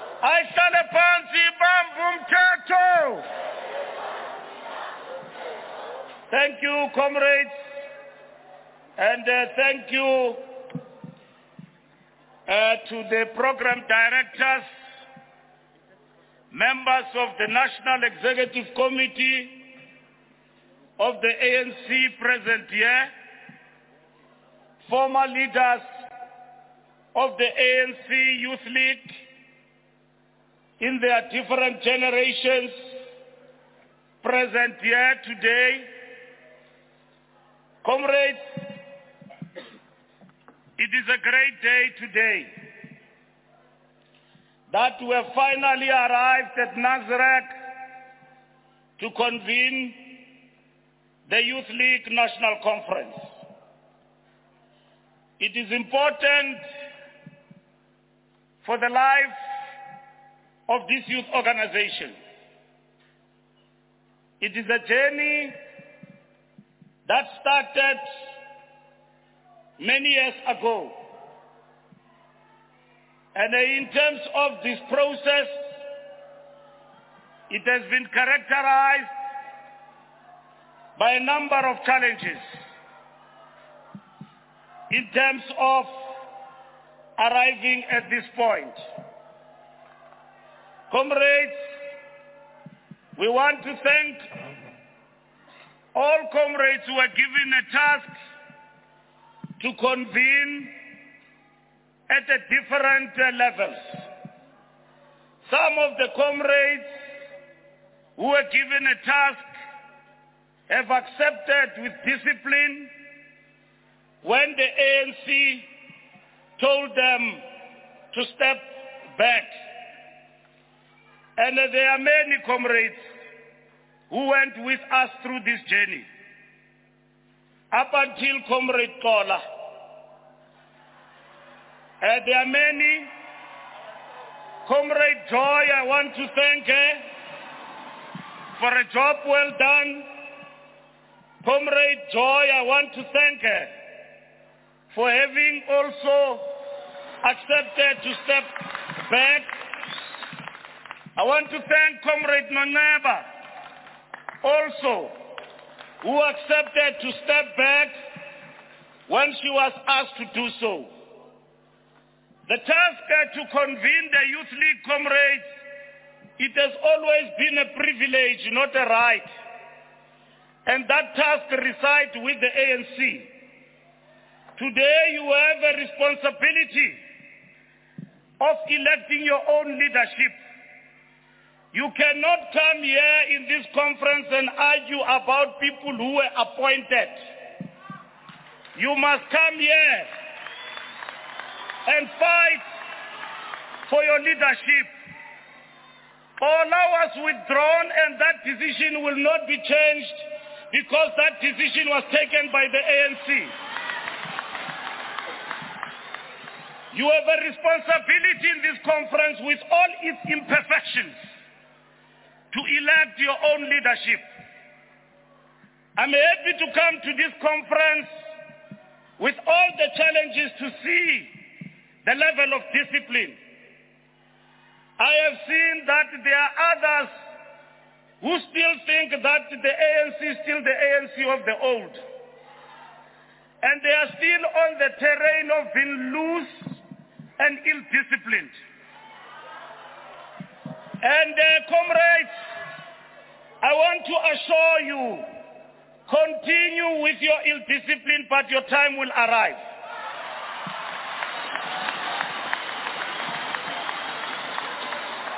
We will uh, not hesitate to deal with ill discipline in the organization. If you have to hate us for that, that, it, that must be the case. We will never tolerate anarchy and ill discipline in the African National Congress. The journey to come here, comrades, has not been easy. And I want to thank, besides the comrades I've mentioned, I want to thank members of the NYTT we drew some of them from parliament. Some of them, we got them in the organization, not deployed anywhere. And we gave them this responsibility. And it has not been an easy responsibility. And I want to tell you, comrades, we had to nurture, nudge, and then ensure that we arrive where we are now. And where we are, it has been very difficult. And uh, we must observe this moment. As the ANC, we want young people to reclaim their own youth league. We don't want you ever to be convinced by the ANC or to be disbanded. Because this notion of disbanding youth league structures is politically problematic, comrades. because it gives license to everyone who want to run the youth league to appoint the people of their choice. The youth must decide their own leadership in their own conferences. And today is not the concluding process. It is the beginning. It is the beginning of that journey where we come from over the past five years. The youth of South Africa want leadership of the ANC Youth League. Comrades, there is no youth, there is no political formation in this country, I dare say, that has got the largest political youth organization like the ANC Youth League in the ANC. Nobody. I see them trying there and there and so on, but they will never match the ANC Youth League. I see them trying to form political youth organizations. They can never match the ANC Youth League. The ANC Youth League is more than 60 years old. It was formed in 1944. It's not a youth organization, Yoma Figizov. It is an organization that has dealt, that has matured with time. And it has faced a number of challenges. Now, comrades, yeah, we are gathered to fix ourselves and to get out of here with a sense of hope and a semblance of an organization. What may come out of this conference in itself will not be something that you can define as total perfection. But today we are starting a journey towards ensuring that the Youth League addresses the challenges that are faced by young people. What are the tasks of the youth today? The Youth League says it rallies the youth on socio-economic issues and then it mobilizes them and nurture them for the African National Congress unapologetically. We are not South African Youth Council. We are the youth of the ANC. Now, what are the socio-economic challenges that face the youth? In education, the youth today are faced with a number of challenges which include academic exclusion. And I don't want to talk about financial exclusion because you have championed and intervened in terms of saying to the ANC government, give us free education. And that is why we have seen leaders like Fasiha, like Nompendulo, from our ranks, leading the struggle for free education in our struggle, supported by the South African Student Congress and the ANC Youth League in the trenches of South Africa. And you must never take that for granted. And that struggle in terms of its finality and in terms of theorization and what must be done for free education in South Africa, the ANC Youth League must lead that particular struggle. We are faced with a big challenge today of a disengaged youth, unemployed youth, disengaged youth. Majority of young people are in the unemployed reserve. They drop out of school. They suffer from early teenage pregnancy and of all those social ills. What is the answer to those problems? And we have said that the answer is National Youth Service. National Youth Service partially has been implemented, but not holistically. It has actually been implemented in snippets through learnerships and all of that. But the youth continue to toil, unemployed, with no hope. They are in the reserves of unemployment in their numbers in South Africa. Neither the learnerships can actually address their issues. The other day, comrades argued and said that uh, EPWP must be defined as employment. We said EPWP is not, can't be defined as employment in terms of policy. It is an intervention of poverty alleviation. So if you want EWP to be transformed, you've got to research and give answers. Is it feasible in the context of our fiscal and the economic situation? The same as we have argued that this notion that young people who are finishing at school before they work, they need experience. We have argued in the ANC manifesto that must be done away with. And young people must be allowed to be employed without giving a prescription that uh, they need to go for a particular period before they are employed. They must gain experience in the workplace. That is what we have said. The ANC Youth League is at the center of those particular struggles to inform, to champion, and to lead. And uh, lobby the African National Congress and its government to implement a holistic policy on youth development. That policy is not static, comrades. It is evolving. I listened to Fasiha talking about the political, in a political report, well-informed report, politically, characterizing what is before us. The question you must grapple with is what are the tasks of the youth? And that struggle and that task falls squarely on your hands. I'm saying education, unemployment, areas of intervention. What is it that we need to do? You marched, comrades, some years back. You said economic freedom. And the ANC answered and said the second transition, when we turned 100 years, must be defined by the struggle for economic emancipation.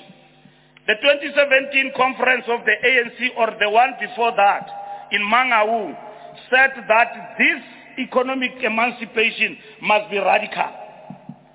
Other people then took the slogan economic freedom and formed political parties around it. And then others now I see they take RET. They want to form political parties around it. Those are policies of the ANC. They are in the strategy and tactics. And you said in that RET, in this hall, that what then defines radicalism in terms of land, we said it must be expropriated without compensation. And that came from the ANC Youth League. And you need to be proud of that because it is the youth of the ANC that made that particular contribution. The youth then went further and say the National Reserve Bank must be nationalized. You then we said you must create a mining company. That's what you actually said. And uh, the other day, we were looking at the post office and uh, creating what we call a state bank. And I went to KZN uh, province and the comrades were making contribution in terms of the transformation of the post bank in the realization of this resolution of the state bank. These are all features of radicalism that were defined in the strategy and tactics that in the second transition, we have attained political freedom. There is a necessity for us to accelerate economic emancipation of our people. Radically so. So the ANC Youth League must be at the helm and at the center of that particular struggle. Comrades, we are done with the chapter of the NYTT. The NYTT could not lead this particular program. The, only the Youth League leadership with a program of action from this conference will address and respond to this particular task. And that is what is important. The youth out there is not interested how we are fighting, who wants to be president. They don't even know some of the people you touting to be presidents. Because once they are elected, we've got to do a lot of PR. Uh. So the youth want to know what answers is the Youth League doing and responding to their challenges. That's what is important out of this conference. How difficult it is, but it is important to underline that particular point. And we have said, comrades, that in terms of the NYTT, that thank you, comrades, for the work that you have done. That is why the NYTT withdrew comrades from different uh, structures of the organization. They were deployed by the African National Congress to lead this important task. In the process, some of them were elected in the ANC National Executive Committee in the last uh, national conference here in Nasrec. Zuko Godlimpi, Nongeba, Joy, you can mention them. They come from the ranks of the youth. You can mention Malusi Gigaba, the former president. You can mention Sihle Zikalala, the former Secretary General. I'm just mentioning that uh, even those who are not here, they are represented in terms of the older generation, youth and all, because their presidents are here. It's only Lulu Johnson who could not make it into the NEC. The rest of the people who serve in the ANC, NEC are young people of the ANC. The society is getting younger. The ANC is getting younger. It's reflected in the National Executive Committee. So why will anyone who's above 35 want to cling to the Youth League? The Youth League is for the young. Let them lead the ANC Youth League. Our role as older people is to give guidance to the youth and not divide them. And then allow them to talk among themselves. Yekani lento of eh, despising each other. Nifungelane. And then want to fight to the grave.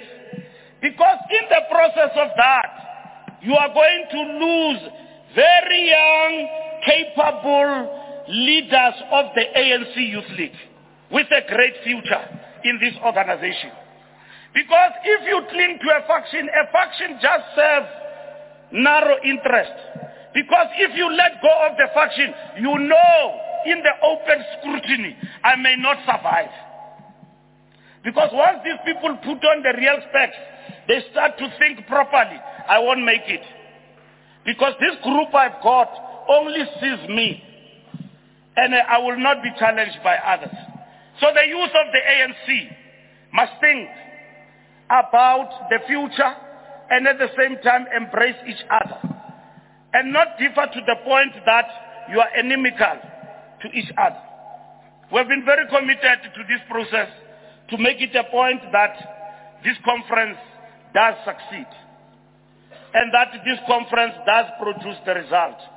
But we knew that uh, it will be a conference with all its imperfections. Comrades, we've got a mountain to climb. We've got a battle and a war to win. The first battle is to ensure that we implement renewal of the ANC. That's very important. The ANC that can be respected by the people of South Africa. That respect itself first and foremost. That espouses renewal within its ranks and at the same time get to be respected by people as the modern organization that South Africans can follow. You can't uh, expect South Africans to follow an organization where it differs and then it hail insults to each other. Leaders, batsamaya maponopono, the conference uh, leaders insult each other in the full view of the country. We were here having a national conference of the ANC. We had the differences of leadership. When the conference had to be opened, comrades uh, were walking here insulting the national chair because they differed with the national chair. Abanye bathi and then wabuya umantashi. It doesn't matter, comrades. You can have a different view because we are a big organization. But you cannot define and become a defining feature that we equally become an anarchic organization. That comrades, when they have differences, they must climb on top of tables, insult each other, run down the organization, do as they wish. The ANC will perish faster than you think if that were to happen on a daily basis. It will be gone. That's why in our renewal, we have embraced things that are very painful. When you've got to see your comrade stepping aside, you know this comrade. You've been struggling with this comrade. He's your friend. He is accused about this and that. At the end, he gets to be arrested. The ANC says, step aside. You put feelings aside. You think about the organization. Because the people of South Africa, that's what they want from the ANC. The ANC that decides. The ANC that acts. The ANC that become a model for generations to come. The people of this country, that's what they want. And this renewal is not going to be easy, comrades. It's going to be very difficult. I was in China with a group of comrades, and the Chinese, they explained to us how far they've gone to renew themselves. And they too, in their history, they've actually had difficult, difficult uh, period in terms of the Chinese Communist Party. To the point today, when you are corrupt, you are deployed by the Chinese Communist Party, they are harsher than everyone against the leadership of the party. So the ANC is not even near to that. So the renewal process we are embarking upon, it is going to be about that. Majority of you here, comrades, you are leaders of the ANC in your branches. I was saying to comrades of the NYTT, Malusi knows this as my president. When we led the Youth League, we were purists. We didn't lead knowing very well that on the other side, I'm a chairperson of a region, or I'm a member of the PC, I'm a member of the REC. We were Youth League pure. We went to a conference, you lose, you go back to your branch. The only thing that will chuck you out of the Youth League is the age. But today, you are advantageous. Yeah, I'm sitting with branch chairpersons. I'm sitting with RCs. I'm sitting with PEC members. When you lose here in this stage to become an NEC member, you know you go back to your REC position. Gokololo. Kamnandi nje. Nothing has changed in your life. So why do you delay young people? Because we're now grandmas. And besides, your age has come. And the ANC has given you an opportunity to lead. You know when we elected and the Youth League was disbanded, and I want to apologize to Comrade Collen. And uh, I want to repeat that example. And Malusi knows this. Because the ANC gave us a task to convene the Youth League National Conference. I was there myself, Malusi and Nathi Mthethwa. I was the convener. Nathi was the coordinator. We convened the Youth League. It is that conference where Lamola got so angry and he could not uh, recover anymore. And Lamola is a very capable cadre. You see him. He's rounded. He's an advocate, well educated. He was a deputy chairperson. He was a deputy president of the Youth League. He was contesting in that conference. And then uh, there was uh, Lisigo Makube. And uh, both Lisigo and Lamola did not raise the numbers. And uh, uh, Collen, wangene baleka pa, kula conference. And me and Malusi, we had a different view. and the Nathi had a different view. But our mandate was to deliver the conference, which we did. I presented a political report in that conference that elected Comrade Kole. In that conference. And then that conference elected as much as we did not agree with a number of things, but we understood our mandate. I'm saying it now in front of the Youth League president, Umalus, because most of you, you are used to gossip on Facebook. Because the Facebook comrades will never build the organization. I must tell you that. Organizations are built on the ground, not on Facebook. So that one you must understand. Facebook will never build, eh, Facebook will destroy the ANC. WhatsApp groups will destroy the ANC. If it was according to Twitter, ANC will be out of power now. Because everybody on Twitter hates us so much. And then when you put a poll there, you say EFF, ANC on Twitter. They say 100% EFF. ANC 10%. You realize most we would have long lost power. Ukuya Twitter. If we were going with them, we would have lost. Now you ANC members are not on Twitter. You are on Facebook. You gossip about the organization. You are on uh, WhatsApp groups. You insult us there. And then uh, you are not fighting the battle where it is fought.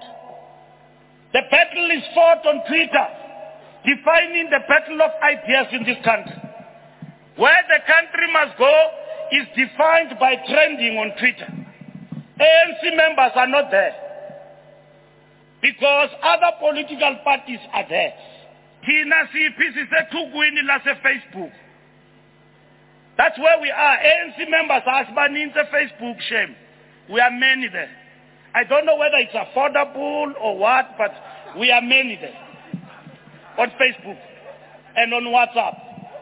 Comrades, there are many challenges that I want to tell you about this process. This Youth League conference should have said long time ago. And it did not. Because every time it must sit, comrades will differ, whom we send to the NYTT among themselves.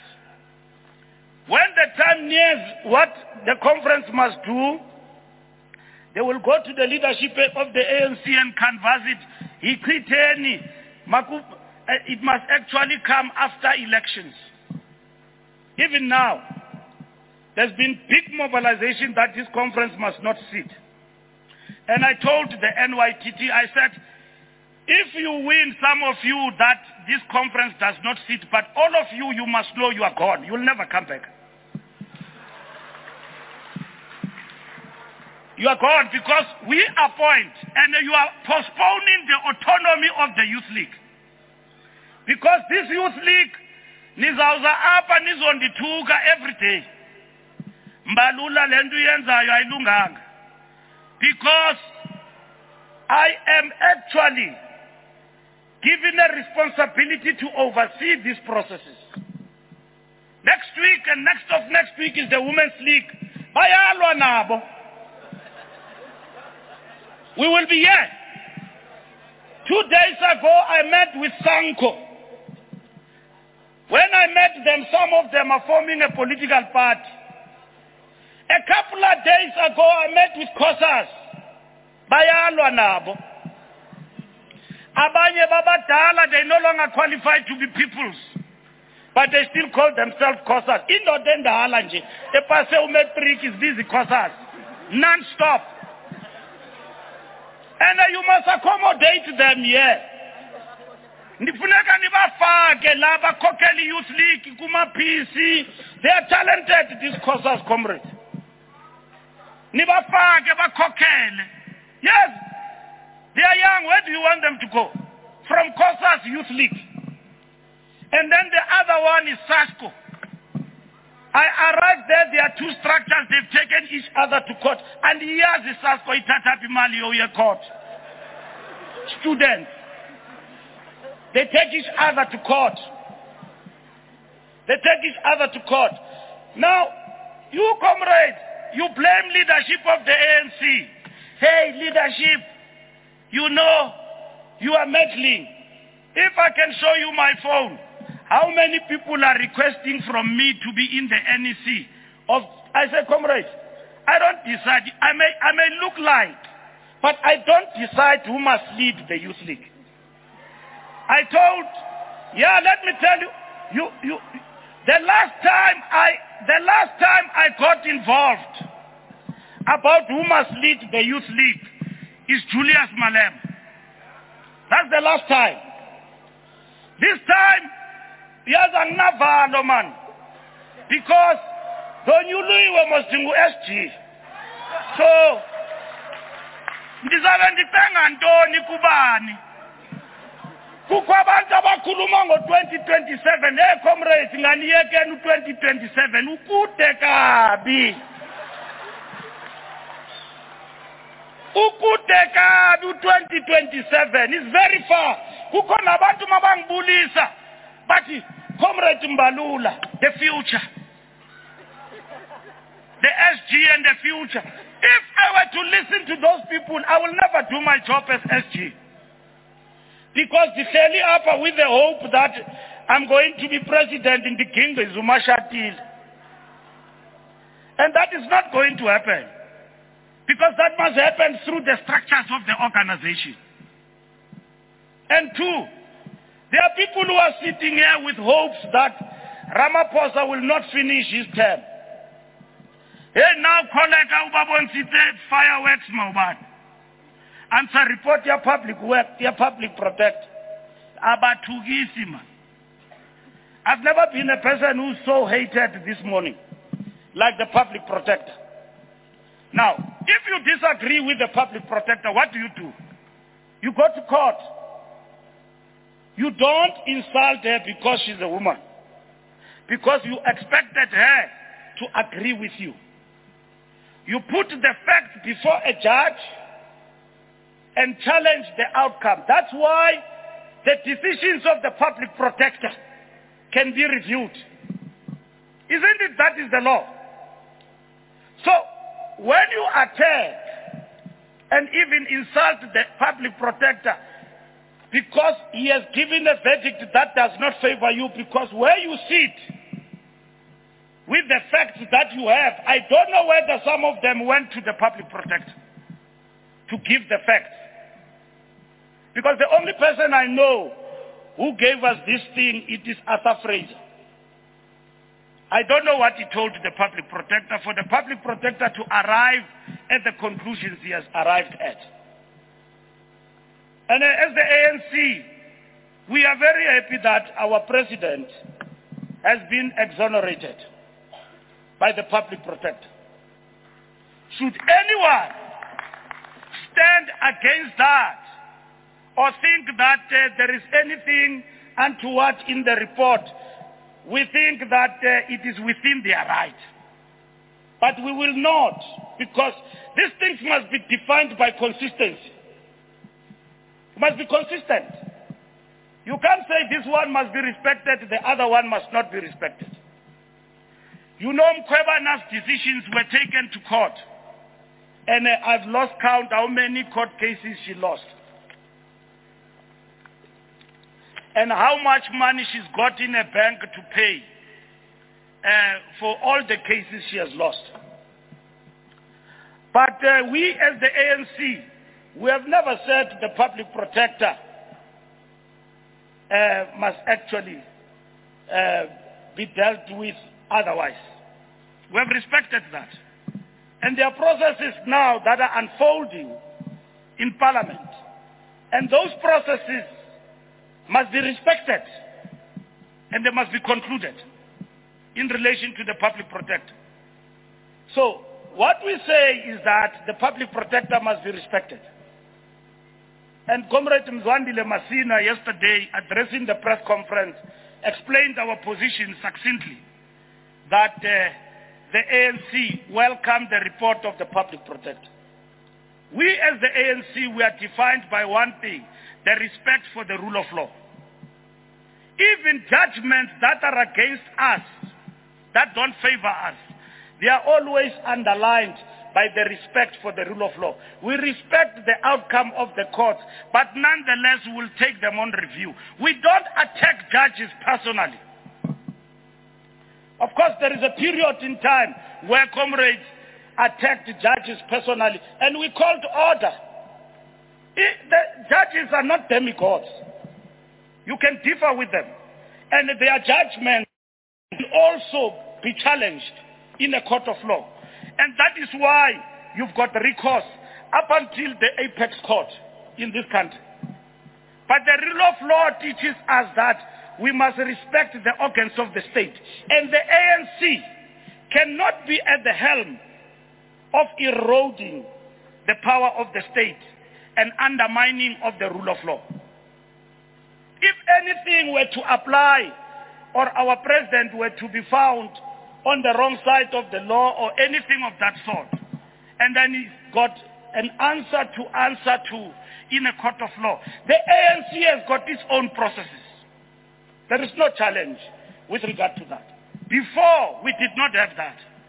When things were happening, we did not have how we respond to an ANC comrade who is arrested and accused of this and that. How do we respond to that? We did not have. It's only in 2017 here in Nasrec where we formulated an approach. And the renewal seeks us to strengthen that particular position. We never had integrity commissions in the NC. We never. We've got them now because of the of the of the renewal processes of the ANC. So I'm saying ANC members, disabuse yourselves of rushing for positions ahead of time. We've got a battle to win. We've got a war to win in this country. To go to our people. Fasiha talked about intervention in terms of electricity. That is facing our people. And when people look at us, they are in Nasrec, they are fighting. Why would young people fight with their lives for a position and not find each other? You need to find each other, comrades, in terms of the conference and its leadership. It might as well happen that others, you will not agree or whatever that it is. But do not fight with the conclusion that it is a alpha and omega. It is do or die. It can't be do or die. It can't be do or die. And uh, the ANC guard these processes, look at them, and then attend to them. Correctly so. We have now arrived at the conference, and the conference will make a determination about its way forward in relation to all the aspects of this conference. We don't have much time. We have lost time in terms of registration. And uh, at headquarters, I can assure you, we are going to work to ensure that never again, even our national conference had to be postponed. We had it on digital platforms because we could not finish. Why? Because of registration. We must finish these processes and be able to manage our things like a ruling party meticulously. And I want to thank the media, which is something that we don't do all the time, not because we are newsworthy. I know we are newsworthy. Because in this conference they expect ukuthi kuzahanjwa kakubi. So they want those, those, those news. But I want to thank you for being with us uh, throughout till late and even this morning in terms of this conference. That is the importance that you attach to this conference of the Youth League. And uh, I can assure you that it has not been an easy process. It has been a difficult process to get to this point. I now came to this conference. We've got a bilateral with the South African Communist Party today at Luthuli House. The president will be here tomorrow. We've got a bilateral with the COSATU on Sunday. What are we discussing there? Today we discuss the state of the NDR with the Communist Party. And we also discussed the reconfiguration, which is a document of the Communist Party. So those are the two things we are discussing. And in the next coming weeks, we'll be having a National Executive Committee. What is that National Executive Committee going to do? It's going to look at the ANC manifesto. How have we performed since we have been elected in government? Because uh, everybody says the ANC is underperforming. And I want to believe we are judged on one issue. And we must not be defensive where we have failed as a party. That is the nature and that is what has made South Africans to believe in the African National Congress. To admit in its own failures and with the determination to overcome them. So in the next two weeks, we will examine this question and give answers, not propaganda. Because we are judged now on one issue, which is load shedding. How the economy has performed. You all know, comrades, we had COVID in this country. COVID has taken 2 million jobs at a go within a very short space of time. We are navigating through those challenges. The global economy itself has not been responding well. Now we are faced with the biggest challenge of Russia-Ukraine. And that's why we have said there, we are non-aligned. I've heard Fasiha what she says. She's a diplomat. Young people must not be diplomats. And don't apologize for thinking. Uve umntu eseplatforming, Comrade SG, I want to apologize. Why do you apologize? Just talk. We will tell you how far you can go. Just talk. It is open. But don't talk about ANC problems and think that is politics in public. Talk about the revolution.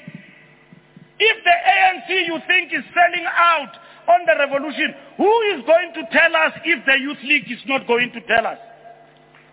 Motlanthe says the ANC Youth League is a necessary irritation. When you irritate us about what you say, hey, what are you saying? It's a necessary irritation. That's why you were formed. The Youth League is about that, comrades. And that is what we expect from our Youth League. And the Youth League must be molded and be supported in that regard in terms of preserving its autonomy. Not uh, this thing of preserving positions for pals, for friends. Because my friend can't make it. And then uh, Namdi Mumbalula, because in 2027, Ndifunuwa is president, so my friend must be elected at all costs at the expense of the organization. What rubbish is that?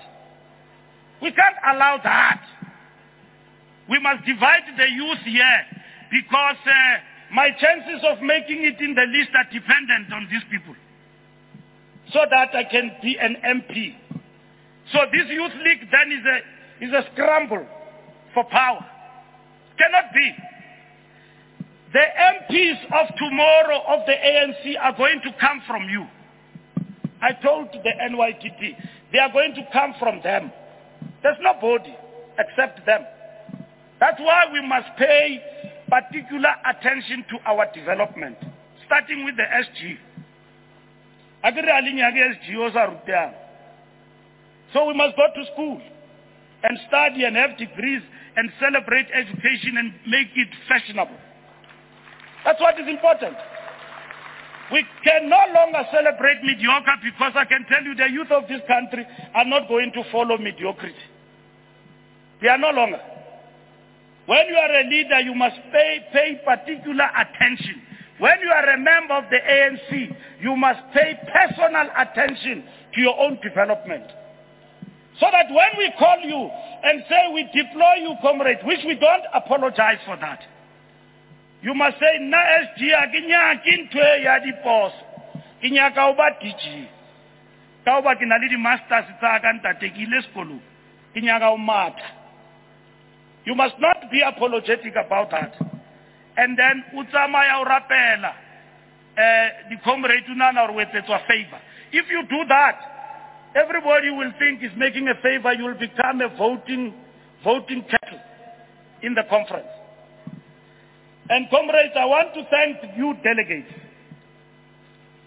There have been a number of disruptions uh, at the voting registration, but the majority of you, you have conducted yourself patiently and with discipline. And uh, it does not mean that you don't have issues, but uh, you understood that you came to the ANC conference. And I'm going to ask you, comrades, you must be disciplined and work diligently because you've got to cover time for this conference. Uh, you've got to cover time for this conference. Uh, you have been very patient. You stood by in the cold and uh, you were there. Now you are adding to the list of the Western Cape, but the Western Cape is leading. Last week we had a conference in the Western Cape. I've never gone to such a peaceful conference of the ANC. But comrades differing, including about leadership, who must be elected, who must not be elected. I opened that conference, the president closed it. There was no single incident of anarchy. In that conference, one comrade had issues about step aside. I told him that uh, this is the position of the organization. And I wrote to him that uh, you need to step aside. It stays. And when I look at the hall, this comrade had support. He would have made it with flying colors. But that comrade, I want to respect him today in this platform, as I repeat for what I said in Limpopo last week. Because he said, Comrade SG, I'm not going to delay conference of the ANC because of any other matter like that.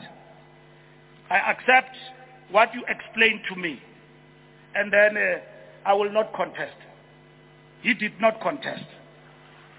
And he's a very capable capable comrade. I've known him for years, personally. And uh, it was difficult for me to convey that message to him.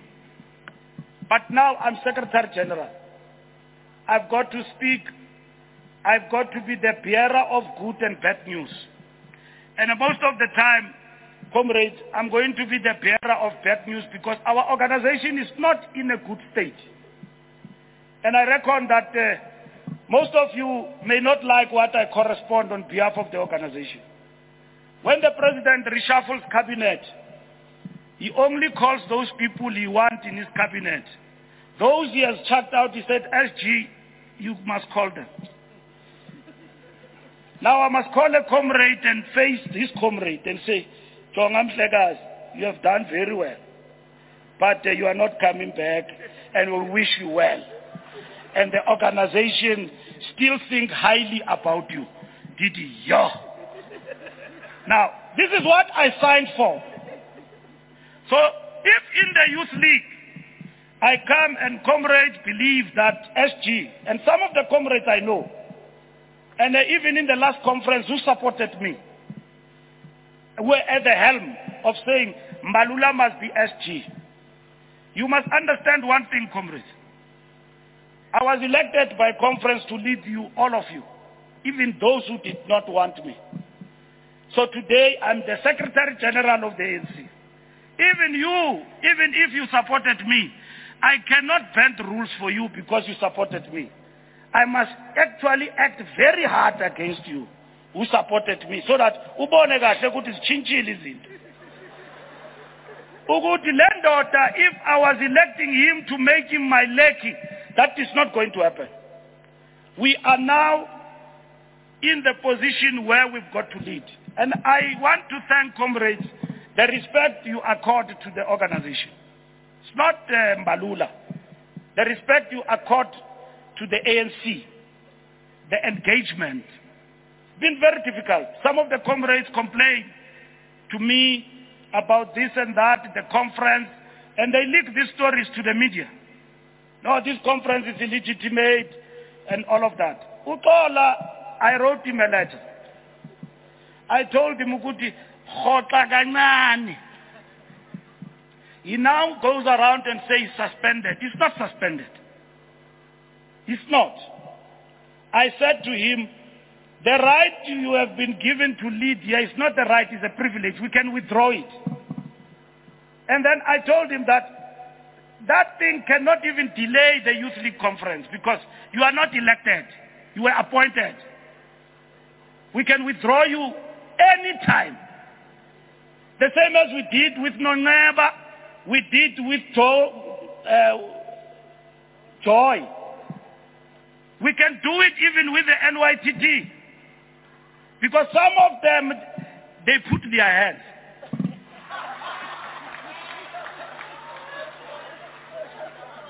They are not helping this process.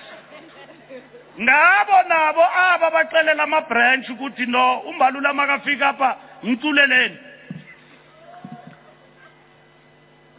because they are given a task. No i'm saying it comrade you can differ with me but i'm telling you. Yes you've got a right to differ but i'm telling you. You can differ with me but uh, the truth you must know now, I am saying to you, comrades, this conference is not a Mbalula conference, it's not uh, anybody's conference, it's a conference of delegates.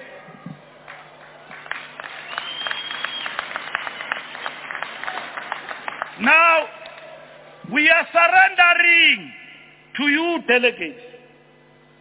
We are surrendering to you that uh, here is your organization take it over and run it. We're surrendering. And that is what uh, we are doing here today. And it has been a very difficult journey and a very painful one. For a number of years, we have journeyed with you to come to this point. So we want to thank you, comrades, uh, for your determination to get to this point and at the same time with all the difficulties. For all of you, uh, for having endured uh, all the time to have arrived at this particular point. So here we've deployed NEC members. They've been mentioned, others will join. Uh, we have deployed them to work for the overseeing of this particular conference. So they are here uh, to ensure that we go to uh, we have a successful conference of the ANC Youth League. And comrades will be guided and accept that guidance uh, properly. And the conferences are run by rules, and uh, I suppose we will actually observe those particular rules. There's not been anything personal with anybody. You've got a great future in the ANC and uh, you still have got a role to play. Some of you, and like most of you, are now leaders of the ANC in your own name uh, and right. And we appreciate that. As we come here, we have lost a number of comrades because of COVID. We have lost a number of comrades who were in leadership structures of the Youth League. Some of them have been killed through violent acts in different provinces. Some of them, we have lost them through accidents. And they are not here to witness us reconvening here at Nasrec. And uh, after that, comrades, I think it will be befitting, before I conclude, that we stand up and observe a moment of silence for all our comrades who have lost who are members of the Youth League, who will have been here with us here today uh, to witness and to participate in the processes that conclude this conference. And I'll ask all male comrades to take off their hat as we take a one-minute observance of silence.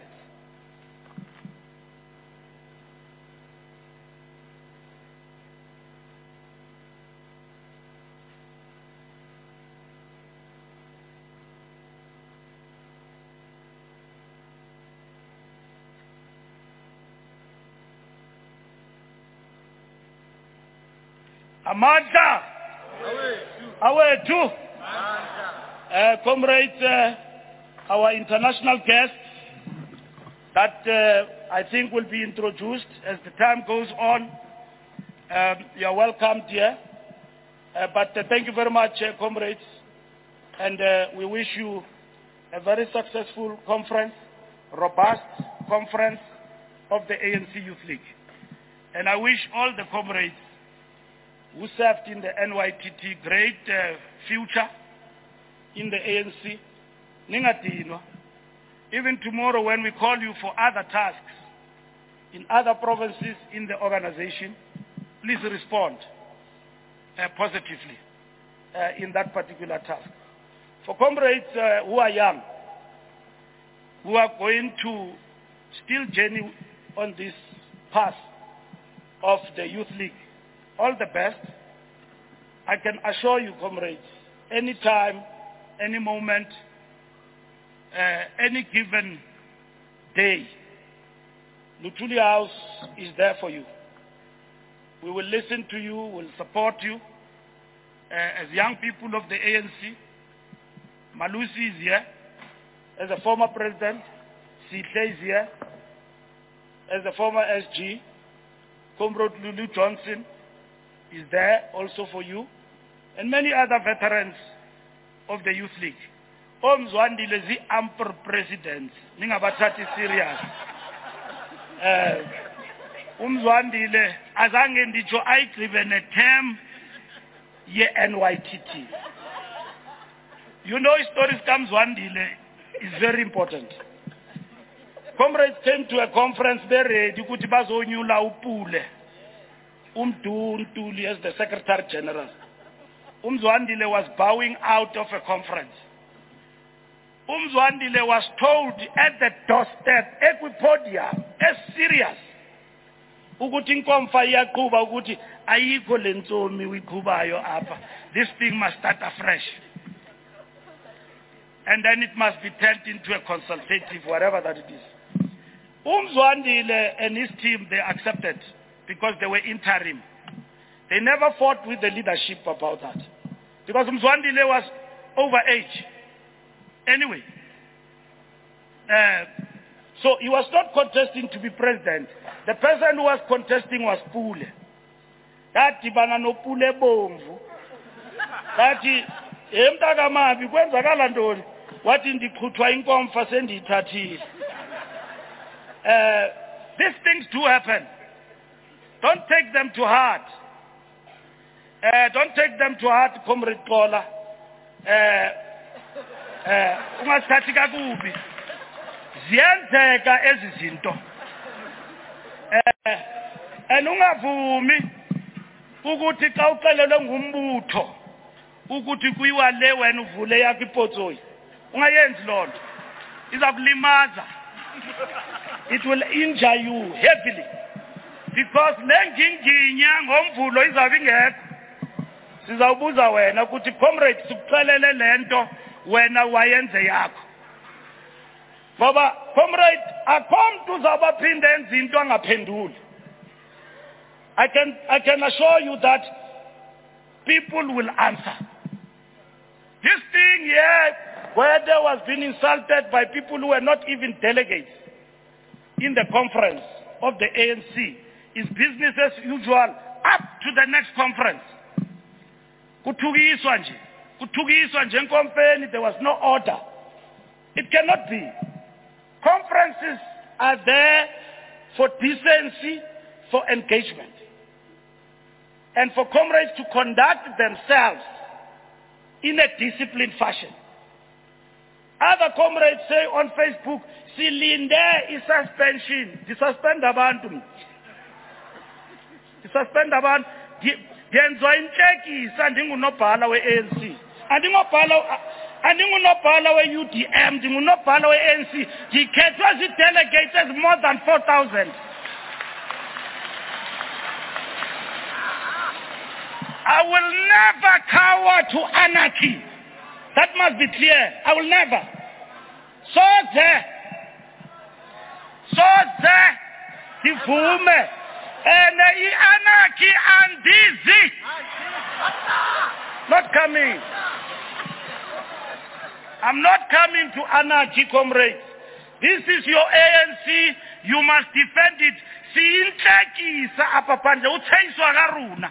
Inhlekiswa ngathi. Must never allow that. We must conduct ourselves in a particular manner. Akho mntu uthe, akho mntu ungazumanyela. Akho mntu utsho njalo. Comrades must be listened, they must engage. Bamanyelwe kuthathwe izigqibo. But we are not here to rise forever. We don't have that time. We don't have the money to do that.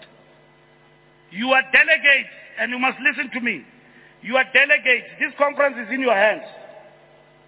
Now you can carry it. We have carried it till this far, and you must continue. Thank you very much, Delegate Hlonipheke So, I wish you well, comrades, and I wish all members of the NEC to work with you diligently in this conference. But uh, Comrade Mzwandile Malu, uh, Mzwandile, Malus is not deployed, there is an invite. Uh, Mzwandile, Mahlobo, nabanye abakhoyo apha, ndikhona ndisaya kulaa nto party but ndikhona. Eh xa kukho into ekufuneka ziphendulwe on behalf of the ANC ziphenduleni macomrade nifumene ireport nengxelo niziphendule kule conference kwezi delegates you must answer Whatever that comrades want to ask, uh, but it must not be for long. Uh, we must go and conclude. And then uh, we move ahead with the conference. Malusi knows that uh, our conference in Siyabuswa, 1991, was very volatile. Kwakunzima, the heat, bekutshisa, namhlanje kuyabanda. Kwakutshisa kakhulu, where we elected Peter Mokaba as the president of the Youth League and Rapulani as the Secretary General. And it was very tough there. So I want to thank you, comrades, for your behavior, and I wish you all the best, and then uh, conduct yourself very well, and uh, we love you all. Thank you very much. Amandla! Awethu! Matla! Aruna! Raw Young Lions, raw! Raw Young Lions, raw! Raw Young Lions, raw! Zoyithola kanjani? Uhlele khoneni? Uzoyithola kanjani? Phatha ANC phatha! Phatha ANC phatha! Khokhela Ramaphosa khokhela! Khokhela Ramaphosa khokhela! Khokhela Mashatile khokhela! Khokhela Mashatile khokhela! Khokhela Mantashe khokhela! Khokhela Nomvula kokela kokela Marupini kokela kokela eh Ramukupa kokela Amandla! Phakama Youth phakama! Phakama Youth phakama! Ayiphile Youth ayiphile! Salute.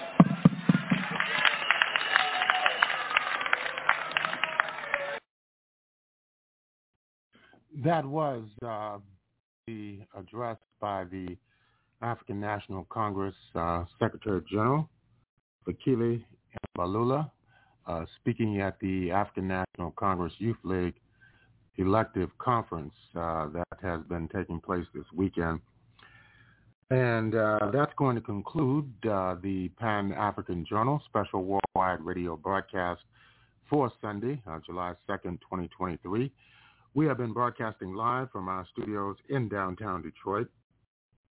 We'd like to thank all of our listeners uh, for tuning in uh, once again to yet another edition of our program. If you'd like to have access to this program, just go to our website at the Pan-African Radio Network. That's at blogtalkradio.com forward slash Pan-African Journal. That's uh, blogtalkradio.com forward slash Pan African Journal. And if you'd like to uh, read the Pan African Newswire so you can stay abreast of many of the most pressing and burning issues of the day, just go to our website at panafricannews.blogspot.com. That's panafricannews.blogspot.com. We'll close out uh, with the music of uh, Clifford Brown. This is Abayomi Azikiwe signing off and have a beautiful week.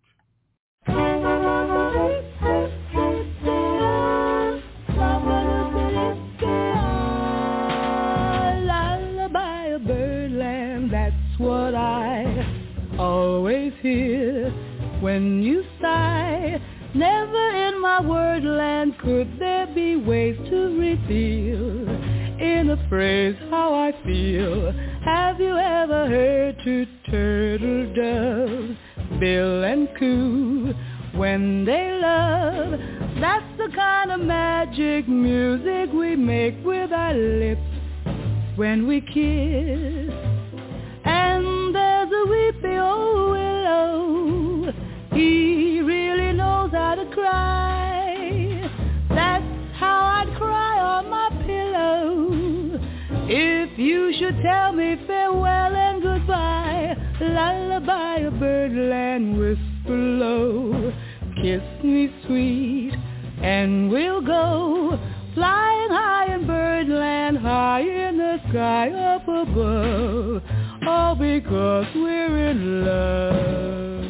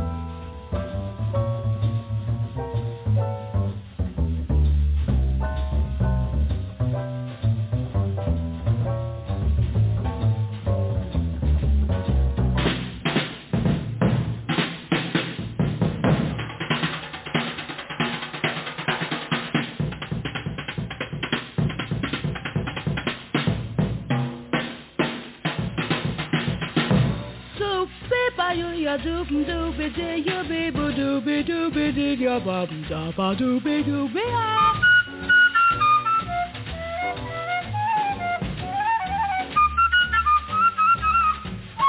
Da ba dee ba doo ya ba doop you da ba ba dee ba dee ya dee dee dee ya ah. Ba beep beep beep doop ba da ba be be ya ba ba ba dee ya. Ya dee be ya do be you be do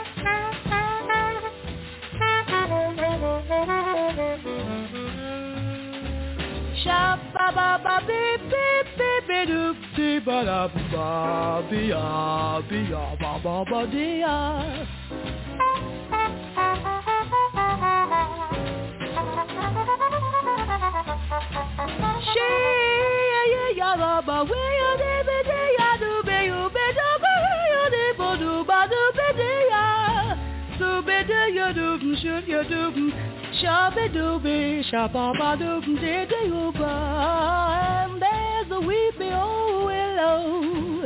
He really knows how to cry. That's how I'd cry in my pillow. If you should tell me farewell and goodbye, lullaby a birdland whisper low.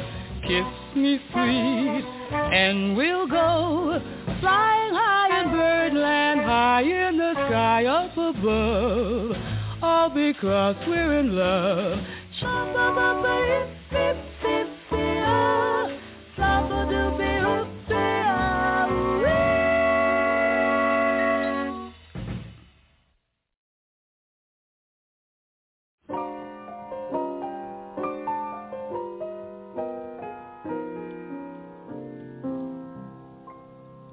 April in Paris, chestnuts in blossom, holiday tables under the trees. April in Paris. This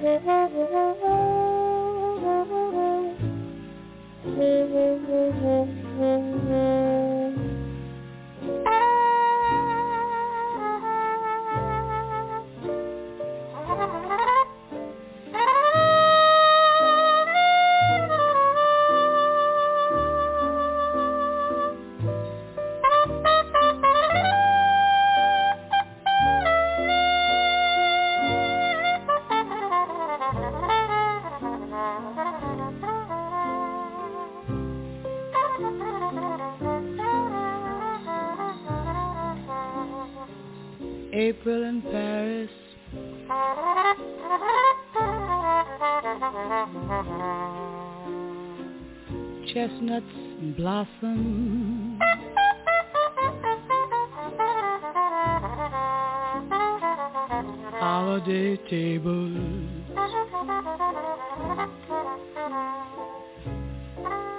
Under the trees.